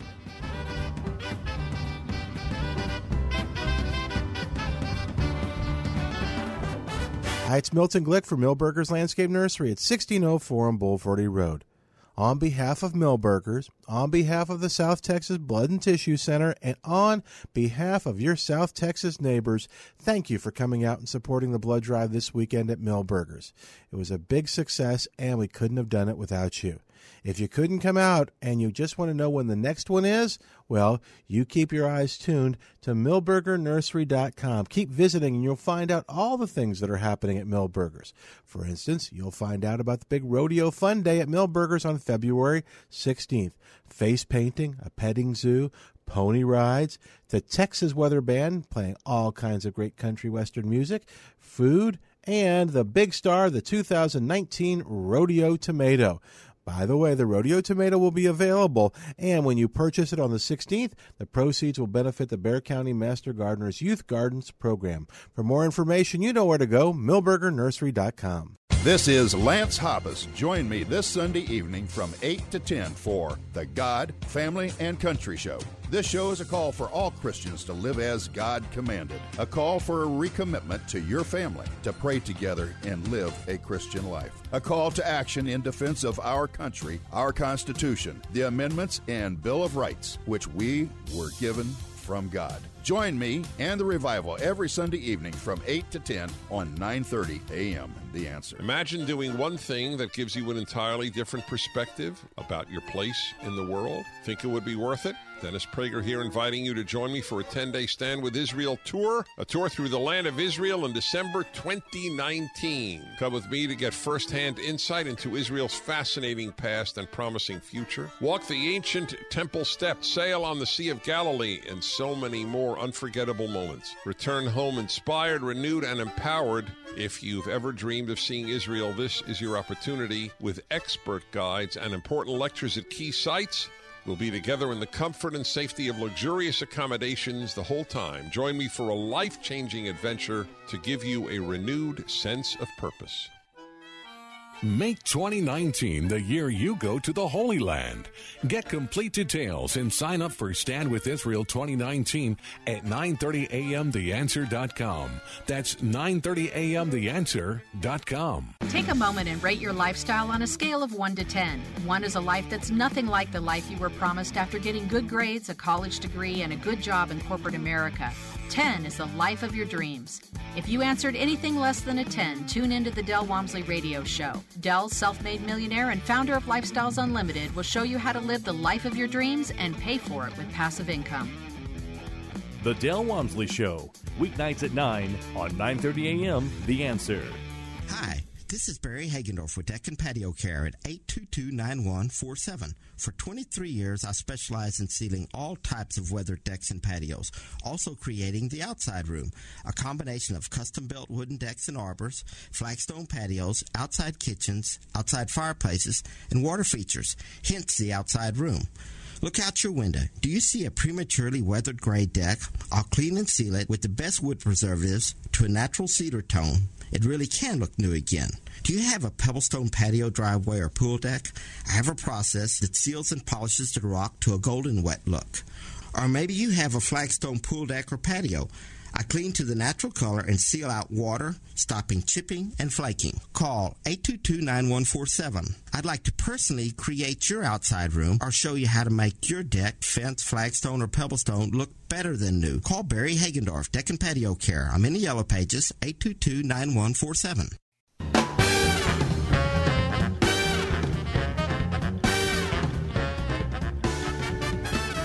And welcome back to Milberger's Gardening South Texas on nine thirty a.m. The Answer. two one zero, three zero eight, eight eight six seven, two one zero, three zero eight, eight eight six seven. One of our regulars and a friend of the show, uh, Billy, uh, came by, mm-hmm. and uh, he was asking a poppy question. Um, do we want to talk yeah, about it? Well, he, he was wanting to know. He, play, he had some poppies in his backyard. And uh, then he planted some at the church, in a church bed. And I guess they just came up because they they were small. Yeah, he said they were. And weren't. He'd been watching them.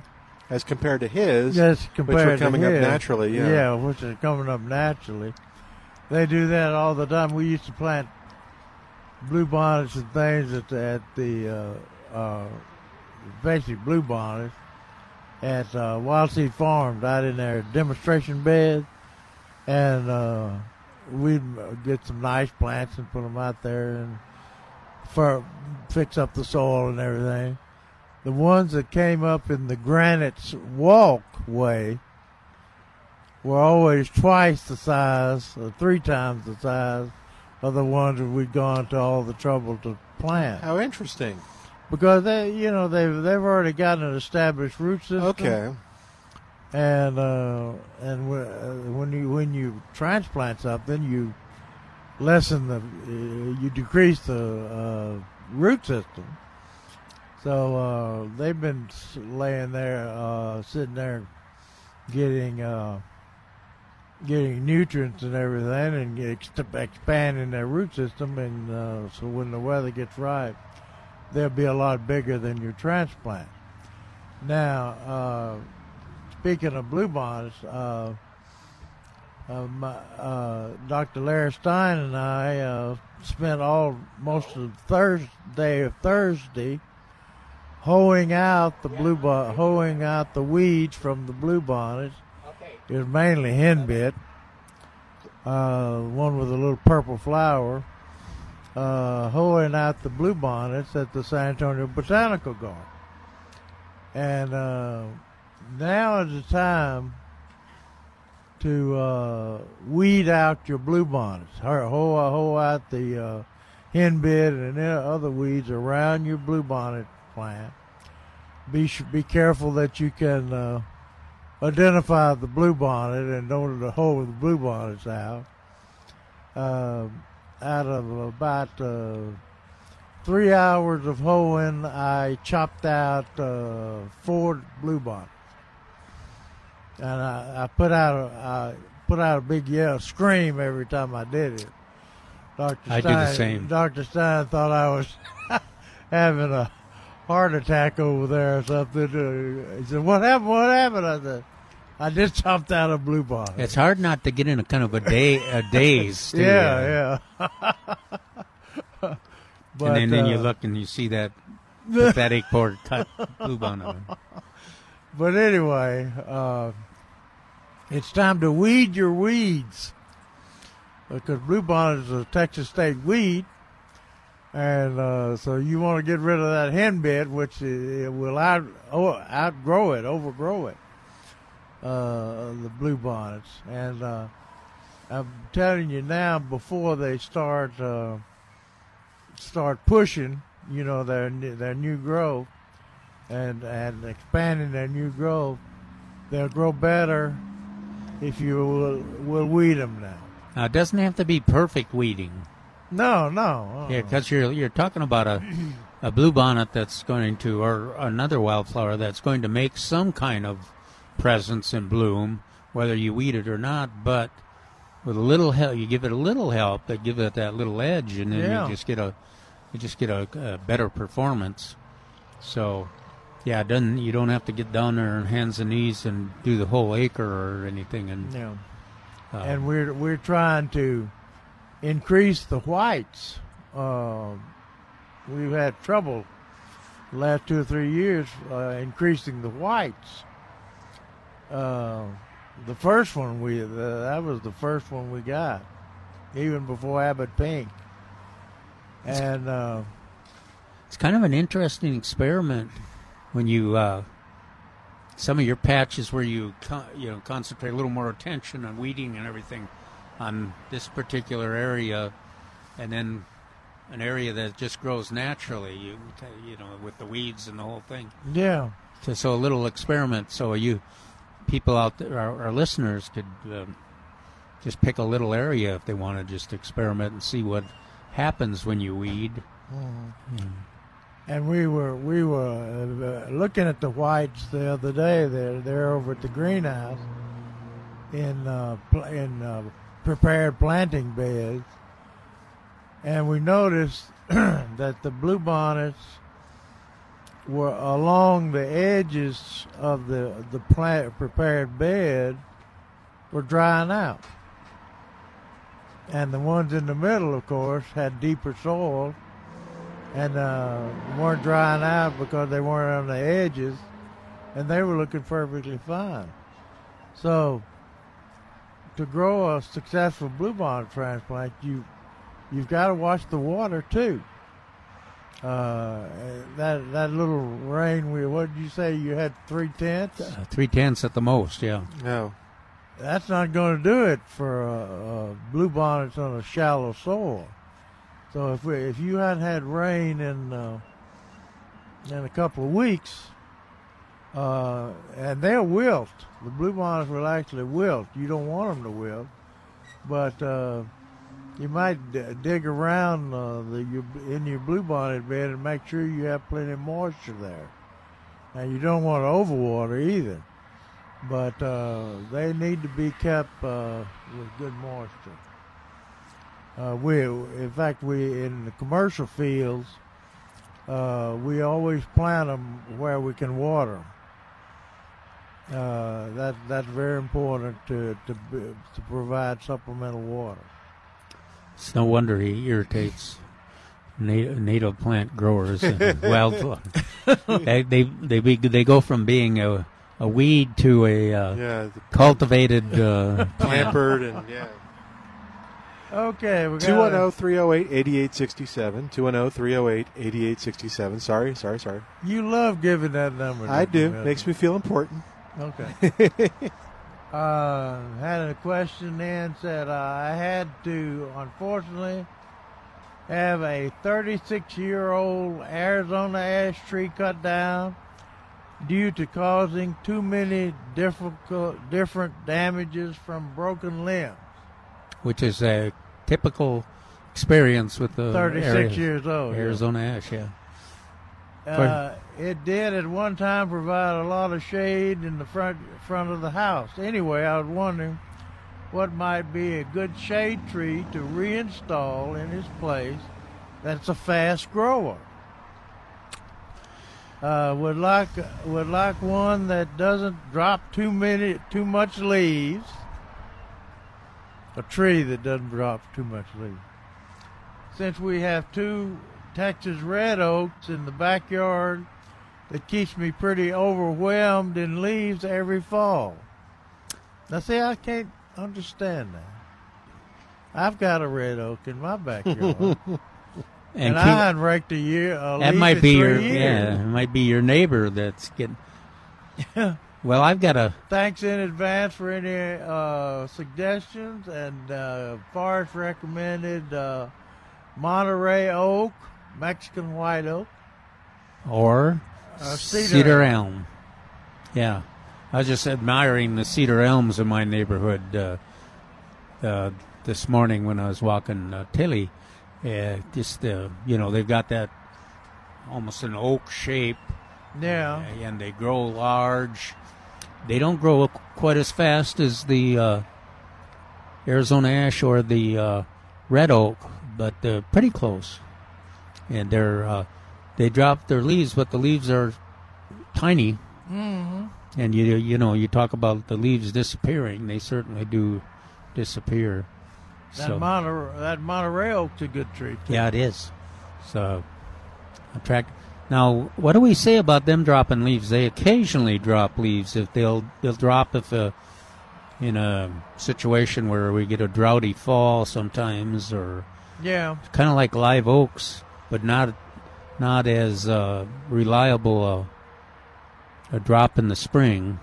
Right. But they grow. Yeah, they grow pretty fast. Yeah. Attractive. Mark is on the line at two one zero, three zero eight, eight eight six seven, two one zero, three zero eight, eight eight six seven. Hey there, Mark. Welcome to Milberger's Gardening, South Texas. How you doing today? Greetings and salutations all. This is Mark Peterson. Oh, we never would have guessed. No. Such a... I, I had the, enjoy, the opportunity to sit and chat with Mark uh, yesterday. You were answer, yeah. Two or three hours. Did you? Yeah. And you're still as perky as you are, huh? Yeah. I well, made it through. Mark, we and, also... Uh, Go ahead. I was just, I was going to say, I wanted to thank Jerry for, for helping out. That was wonderful. The crowd really loved uh, him. Not so much me, but uh, definitely. Oh, I'm sure they love both of you equally. How come you're going, you're going in and out, Mark? Uh, well, I was uh, illegally talking to you while I was uh, driving, so now I'm I'm off the road. Now he's so pulled over. Good. That's good. That's better. That Bluetooth device just doesn't work as well as it could. So, when, when, as soon as you finish giving us your information, we've got a question to answer. Oh, okay. So all right. Yeah. No. Uh, uh, I was just also wondering uh, if Jerry had a bunch of questions that were uh, distributed by the crowd or given to him by the crowd. And so uh, I wonder if uh, he had any ones that kind of stumped you all yesterday. No, we, we we were having troubles yesterday, so I didn't get to use them well yesterday. Yeah, I yesterday I, we were stumped. Yeah. How to get on the air. I guess I'll use them uh, next week. We uh, uh, They're fruit, fruit, fruit tree questions. Yeah, and then the week before we had lots of... Uh, oak wilt questions, yeah, and comments. Yeah, I, I was listening in, and I thought y'all handled them very well, so I wasn't going to jump into the fray. Oh, you aren't. Uh, so, so you're are you you're not going to make a comment about that uh, the claim that's getting more and more common that uh, if you uh, improve the environment of your live oak trees and uh, and uh, include more organic uh, treatments that you uh, you actually cure oak wilt or at very least prevent it? Uh, I am going to give my diplomatic answer. And oh, good. There is no empirical evidence to date that such uh, amendments actually help a primary fungal disease. Are you like we that? Don't need no stinking... Evidence. Evidence. And that's well, the way I usually do it. No empirical evidence. But, you know, times are changing, and there could be some in the future. Have you seen any, are you aware of any, or seen any anecdotal evidence of someone that's said that it helped them? Yes. Oh, you have. But it's, anec- but, but it's anecdotal. Okay. Uh, so this, uh, Uh, and we always have to remember there is a approximately eighteen to twenty percent natural survival rate. How many percent? eighteen to twenty eighteen to twenty One in five. Yeah. Okay. Yeah, and then so, and, and then uh, and also I think you agree with us, Mark, that anything that you can do to improve the environment of a for a tree and the the planting site is is desirable to do. But I, or, I like your sta- yeah. I like your statement. There's no direct uh, evidence that indicates that means you're less likely to have uh, oak wilt if it's in a susceptible situation. There is a lot of secondary pathogens. Uh, hypoxylin is one of them uh, that we have um, with good basic maintenance and management would, would take care of that. So, yeah, by all means, let's keep them uh, well-watered, uh, nutrition, compost, mulch, all that, and that would take care of a lot of things. How about we're also seeking? Uh, we we're not sure who the uh, our Texas Forest Service since, since you left, and then Mark Duff left. Who's the who's our representative now? Uh, Urban Forester. I think, uh, I think Mark Cruzzi's taking over most everything. Uh, we do have a new, uh, I believe it's a woman up in Kerrville. I do not know her name. I just met her once, uh, who's handling a lot of the Hill Country oak wilt duties. Okay, and does that include the San Antonio oak wilt duties, do you think? Um, I don't know how they divided it. Uh, we had Mark and myself, Mark Duff and myself, handling the Hill Country and San Antonio, respectively. I do not know how the Texas A and M okay. Forest Service is doing it now. Okay, we'll do. But that's we'll okay. make some inquiries. There's only one thing to know in regard to oak wilt. Yes. Only one thing. What does Mark say? And that's the only thing you have to know. Paint the wounds. I was just Only, a guess. Oh, I'm the expert. Uh, uh, yeah, paint wounds, paint wounds. Always paint the wounds. Okay. Is that the one thing you always say? Yes. Did, did I get it right? No, okay. No. Yeah, you got it right. All right. Okay. When right. in doubt. Yeah, but it's kind of late, though, when you got a tree showing uh, oak wilt symptoms in your yard, and uh, painting the wounds might is uh, yeah. not going to do much. Yeah. The the one thing I always tell everybody is I try to identify uh, every oak wilt center in the six-county area around here uh, back in the eighties. And uh, a couple of years ago, they tried to make sure that they had all the oak wilt centers identified. Guess what? I had about ninety-eight percent of them originally identified in the eighties. Which means there's not a whole lot of new centers out there. Oh, so we have been doing a great job. Now, the existing centers that I identified back in the eighties, they have spread, but there's not, not a lot of new centers being uh, created out there. That's yeah. good. Well, that might cool. It's kind of an interesting thought that that, that was kind of a, a droughty period. Mm-hmm.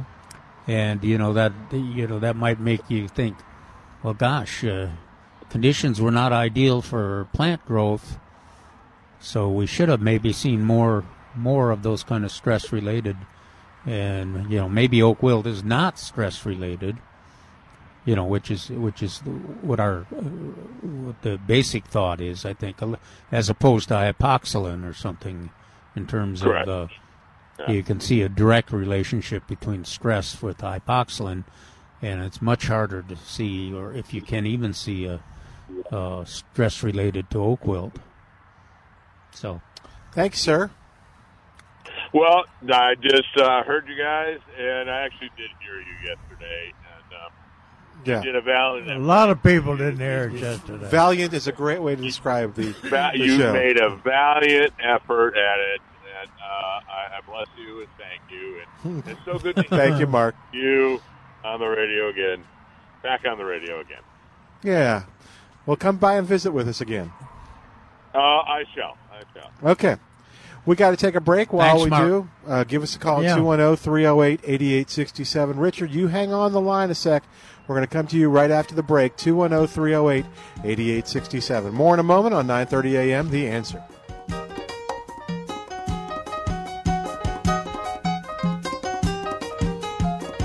It's Milton Glick from Milberger's Landscape Nursery at sixteen oh four on Bulverde Road.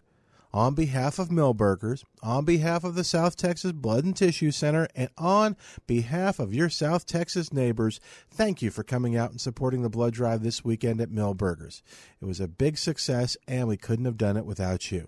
If you couldn't come out and you just want to know when the next one is, well, you keep your eyes tuned to Milberger Nursery dot com. Keep visiting and you'll find out all the things that are happening at Milberger's.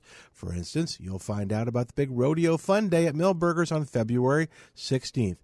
Face painting, a petting zoo, pony rides, the Texas Weather Band playing all kinds of great country western music, food, and the big star, the two thousand nineteen Rodeo Tomato. By the way, the Rodeo Tomato will be available, and when you purchase it on the sixteenth, the proceeds will benefit the Bexar County Master Gardeners Youth Gardens Program. For more information, you know where to go, Milberger Nursery dot com. You own a local business, or any business, and your national competition has a backroom of digital marketing minions who are eating your lunch. But you can beat them with our digital marketing experts. We're Salem Surround. We can surround potential customers with your message wherever they engage, search, surf, socialize, or review. We offer a free analysis of your digital marketing effectiveness and suggest methods that could dramatically increase your sales. We make every digital dollar count towards sales success. We won't waste your money. Salem Surround takes the mystery of digital marketing off your shoulders, letting you do what you do best, run your business, while we deliver customers from everywhere. Now there are no limitations on where you can reach customers with Salem Surround. Total market penetration for increased R O I. Learn more by logging on to surround san antonio dot com. surround san antonio dot com. Connecting you with new customers. Finding great discount deals has just gotten easier through the Marketplace San Antonio page at nine thirty a m the answer dot com. If you're looking to replace the windows in your home, Advanced Custom Windows has a great deal for you. Purchase a voucher valued at seventeen thousand one hundred dollars for the marketplace value price of ten thousand dollars. Minimum twelve windows and a maximum of eighteen. See clearly from your home thanks to Advanced Custom Windows. Additional windows can be purchased at an additional cost. At the marketplace page at nine thirty a m the answer dot com. The Cal Thomas Commentary is brought to you by Values Through Media. Now, here's syndicated columnist Cal Thomas. President Trump now says he will wait until the partial government shutdown is over before delivering a State of the Union address.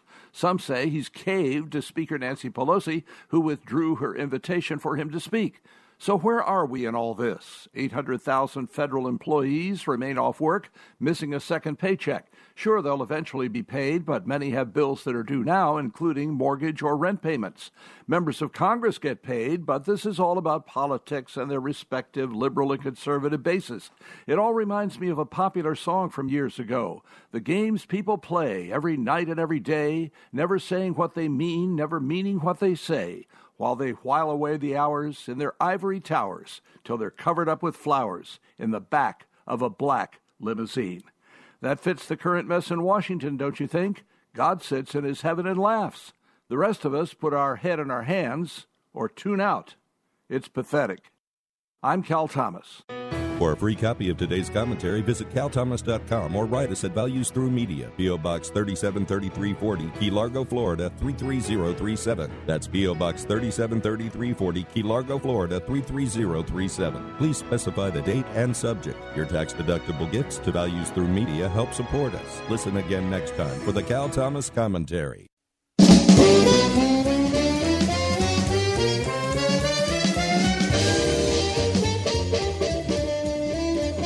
And welcome back to Milberger's Gardening, South Texas on nine thirty a m The Answer. Richard's up first. We got a couple calls. So, Richard, let's, get, let's help you right now at two one zero three zero eight eight eight six seven. Hey there, Richard. What's going on? How you doing? Good. Question. After listening to you guys talk about pelletized vegetable seed, I went and ordered me some carrot seed. Okay. Uh, the issue I had, I garden in earth boxes. And okay. I left, the soil from, I left the soil from the summer, and I noticed a lot of winter weeds. So what's the safest way that's not going to kill those weeds without contaminating the soil that I plan to put carrots in? Just pull the, pull the weeds up. Okay. The carrots are already planted, I take it. Huh? No, not yet. Not yet. Oh. Oh. And you got uh, pelletized seeds. Uh-huh. So just... Yeah. Pull, a, pull, pull the weeds that you see germinating yeah. up, and uh, you you wouldn't want to use any type of herbicide or anything in there and in the, the soil box. And the soil is not is pre, it's pretty loose there, so it should yeah. be relatively easy to get. Yeah, yeah. There's a lot weeds. of tiny clover. I, I guess my question is, I, I was thinking of putting them in uh, contractor grade trash bags that are very thick. Black. If I left those in the sun for a couple of days, would it cook those weeds? I don't think so.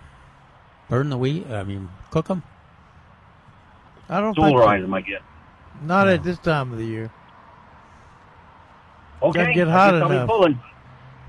yeah, just just pull them up. Uh, you, pull them up by clumps. Oh, that's what we did around the blue bonnets. Now, is that, is that structure uh, limit you use of a hole? I, you, you know, your planting structure there. Can you?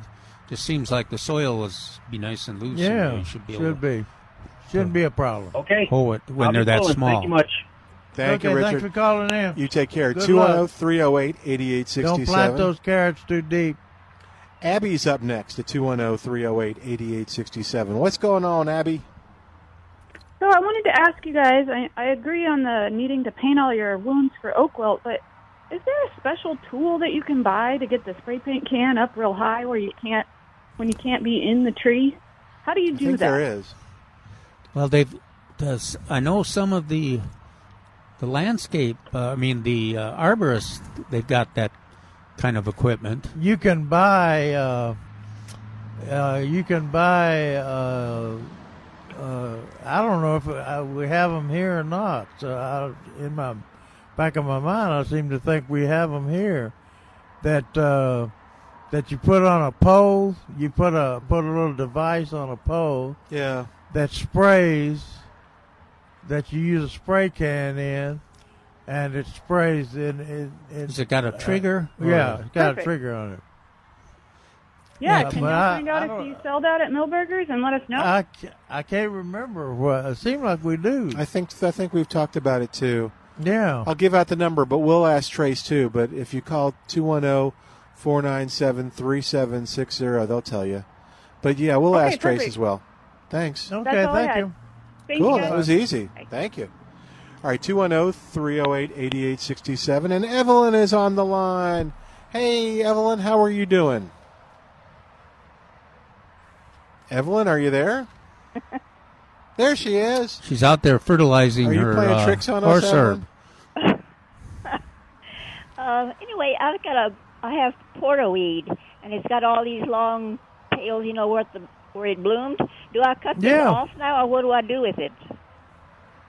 You cut you cut cut them off now, or did you're going She's to cut it? She's got porterweed. Yeah, and she got those bloom uh, deals on there. You mean is, are you say say again do what I cut you want those to do? Off? Yeah, those they're they're dead. I mean from the freeze, just like you would do a poinciana or a esperanza or something. You just cut them cut them off. Some of them will sprout from the roots, and some of them will have been. Uh, killed by the, the the freeze.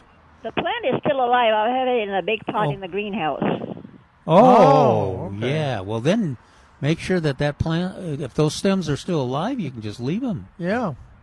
So just leave them on there, and they'll bloom again. No. That's that's our theory. Yeah. We, I don't. Jerry or I have not experienced having them live through the winter. So, but. Uh, You know, you know, you will generally like uh, the, the this coral porterweed last year for the longest time it just didn't bloom, but then the come come fall, suddenly all those long stems were cut, were had the blooms on them. Mm-hmm. So I suspect that's what'll happen to yours. So just leave them alone then, see what they do. Yeah, you can. If there's some if some of the branches are unattractive, you can you could kind of. You could take a few out, but uh, uh-huh. um, but I think I think that's what you'll get. You'll get a, a re a rebloom on those stems. They probably initiate uh, more flower stalks too. Yeah, for sure. Okay, and then uh, can I do another one? Sure. Uh, I heard you say that the poppies out at the Wall Seed Farm, you call them California poppies. I thought California poppies were orange or yellow. Uh, this is a selection. This is not California poppies. Yeah, you're right. They are. They're, they're, they're go, kind of a golden yeah. yeah. poppy. But these these were these these maroon poppies were selected out of a, a red poppy that we collected uh, up around. Uh, uh, the Johnson estate up in the Hill Country. Is it? It's kind of the same as the Icelandic. I have not the same as the opium poppies, poppy. And they call them no. Flanders poppies. Yeah, that's what I've heard of them called. Flanders poppies? Right. The f- okay. These thought, are not Flanders. No, the Flanders are the little kind of small red ones. Oh, okay. Yeah. Uh, uh, Watsy's farm sells seed of Flanders. Yeah, poppies. That's what Evelyn has. Well, I got bukus of, of them in my garden, and I'm going to have to chop some of them out if I want to plant vegetables. Oh, no. Darn. Those darn they got poppies. Some, I have one of them that's blooming already. Oh, my goodness. Yeah. Yeah, they uh, John. They they have them at Waseed Farms out in front of their uh, their uh, sales shop. I saw uh, one time when you had them in the flag. That's right. That's right. And uh, they uh, the interesting thing about it uh, when they bloom, they bloom all all at once. And uh, if we have the problem with those is if we have a high wind, I've been up there, up there where those blue those petals, petals. are blowing across mm. uh, two ninety, the highway two ninety there. Uh-huh. Of course, that disturbs John Thomas because he wanted them to yeah. stay showy for the longest period of time. But uh, a high wind will, will blow those petals off. Huh. Yeah. Evelyn, I'm going to try to take one more caller, okay? Okay. Thank you. Okay. Bye, Evelyn. Bye, Evelyn. Thanks for Good calling. Good to talk to you. And Albert's going to be the, get the last word of the day. And, Albert, welcome to the show. How you doing today? Doing fine. How are y'all? Good. What's going on? Just real quick, the gentleman that called earlier, and I know he called last week also on his crepe myrtles, uh, yep. he named some varieties that are dwarfs. They're not going to get past five feet because he named one Centennial. And I have a Centennial in one of my pots. It's a, but it's a dwarf crepe myrtle, so it's never going to grow past uh, more than three or four, maybe five feet. Yeah, he, he said he uh, went on took a, took his varieties off of uh, a listing of them that, uh, and he picked all the ones that would get eight to ten, yeah, eight to ten the, feet uh, tall. Yeah, yeah, and I, yeah, you were right though. He did mention Centennial. Yes. It's a purple bloom, but I've had them in my containers. I, it's going to be so small, it's not going to get past uh, being container size. So I was okay. going to see if he's still paying attention, but he better double-check that list. Okay. Cool. Listen, Thank you, Thank Albert. you for calling. Yep. See, we got sure nice thing. listeners. You too. Bye-bye. Thank you too. You. Take care. Uh-huh. Y'all take care. Bye. Bye, Albert. All right. We just Bye-bye. got about a minute left. Anything you want to bring up? No. Uh, uh, oh, the Gardening Essentials is this. Oh, yeah, it's tomorrow. tomorrow. Yeah. That's right. Thank you, Milton. Yeah, it wasn't last weekend. It's this weekend. Noon to three p.m. Noon to three p.m. And they've got two pretty good speakers. It's got the San Antonio Garden Center on um, thirty-three ten uh, North New Braunfels. Besides and the speakers, you also get, can uh, figure uh, see what's happening in Uh, gardening volunteers, and you can become part of that organization if you right. want to. There you go. All right. Uh, for more information, go to gardening volunteers dot org. We're going to say goodbye for today, but we want to thank you for listening and being a part of the show. But guess what? We're back next weekend. We'll tell you more. Maybe. About, no, we'll be back. Oh, we'll, we'll, we'll, will, it be Fe- will it be February then? It will be yeah. February then. So thanks to Ashley doing a great job getting all your calls on the air and making it sound so good. And, of course, thanks to you for listening. I'm Milton Glick. We will see you back here next Saturday at Milberger's, sixteen oh four on Boulevardy Road, and you'll listen to us on The Answer. Three-star general Michael J. Flynn, head of the Pentagon Intelligence Agency, knew all the government's dirty secrets. He was one of the most respected generals in the military. Flynn knew what the intel world had been up to. He understood its funding. He ordered the first audit of the use of contractors. This set off alarm bells. The explosive new documentary, Flynn, Deliver the Truth, Whatever the Cost, and covers the facts behind this scandal. Flynn told the truth. He was the most dangerous person for Donald Trump to hire. I find out the worst enemy that I'm going to face in my life is right here in America. They took my assessment and they wanted me to change it. And I was like, I'm not changing it. They had to get rid of Flynn. With in-depth interviews, archival footage, and never-before-seen personal records of the man behind the headlines. I just felt like I was drowning. Flynn, Deliver the Truth, Whatever the Cost. Available now. Watch it today. Go to salem now dot com. salem now dot com.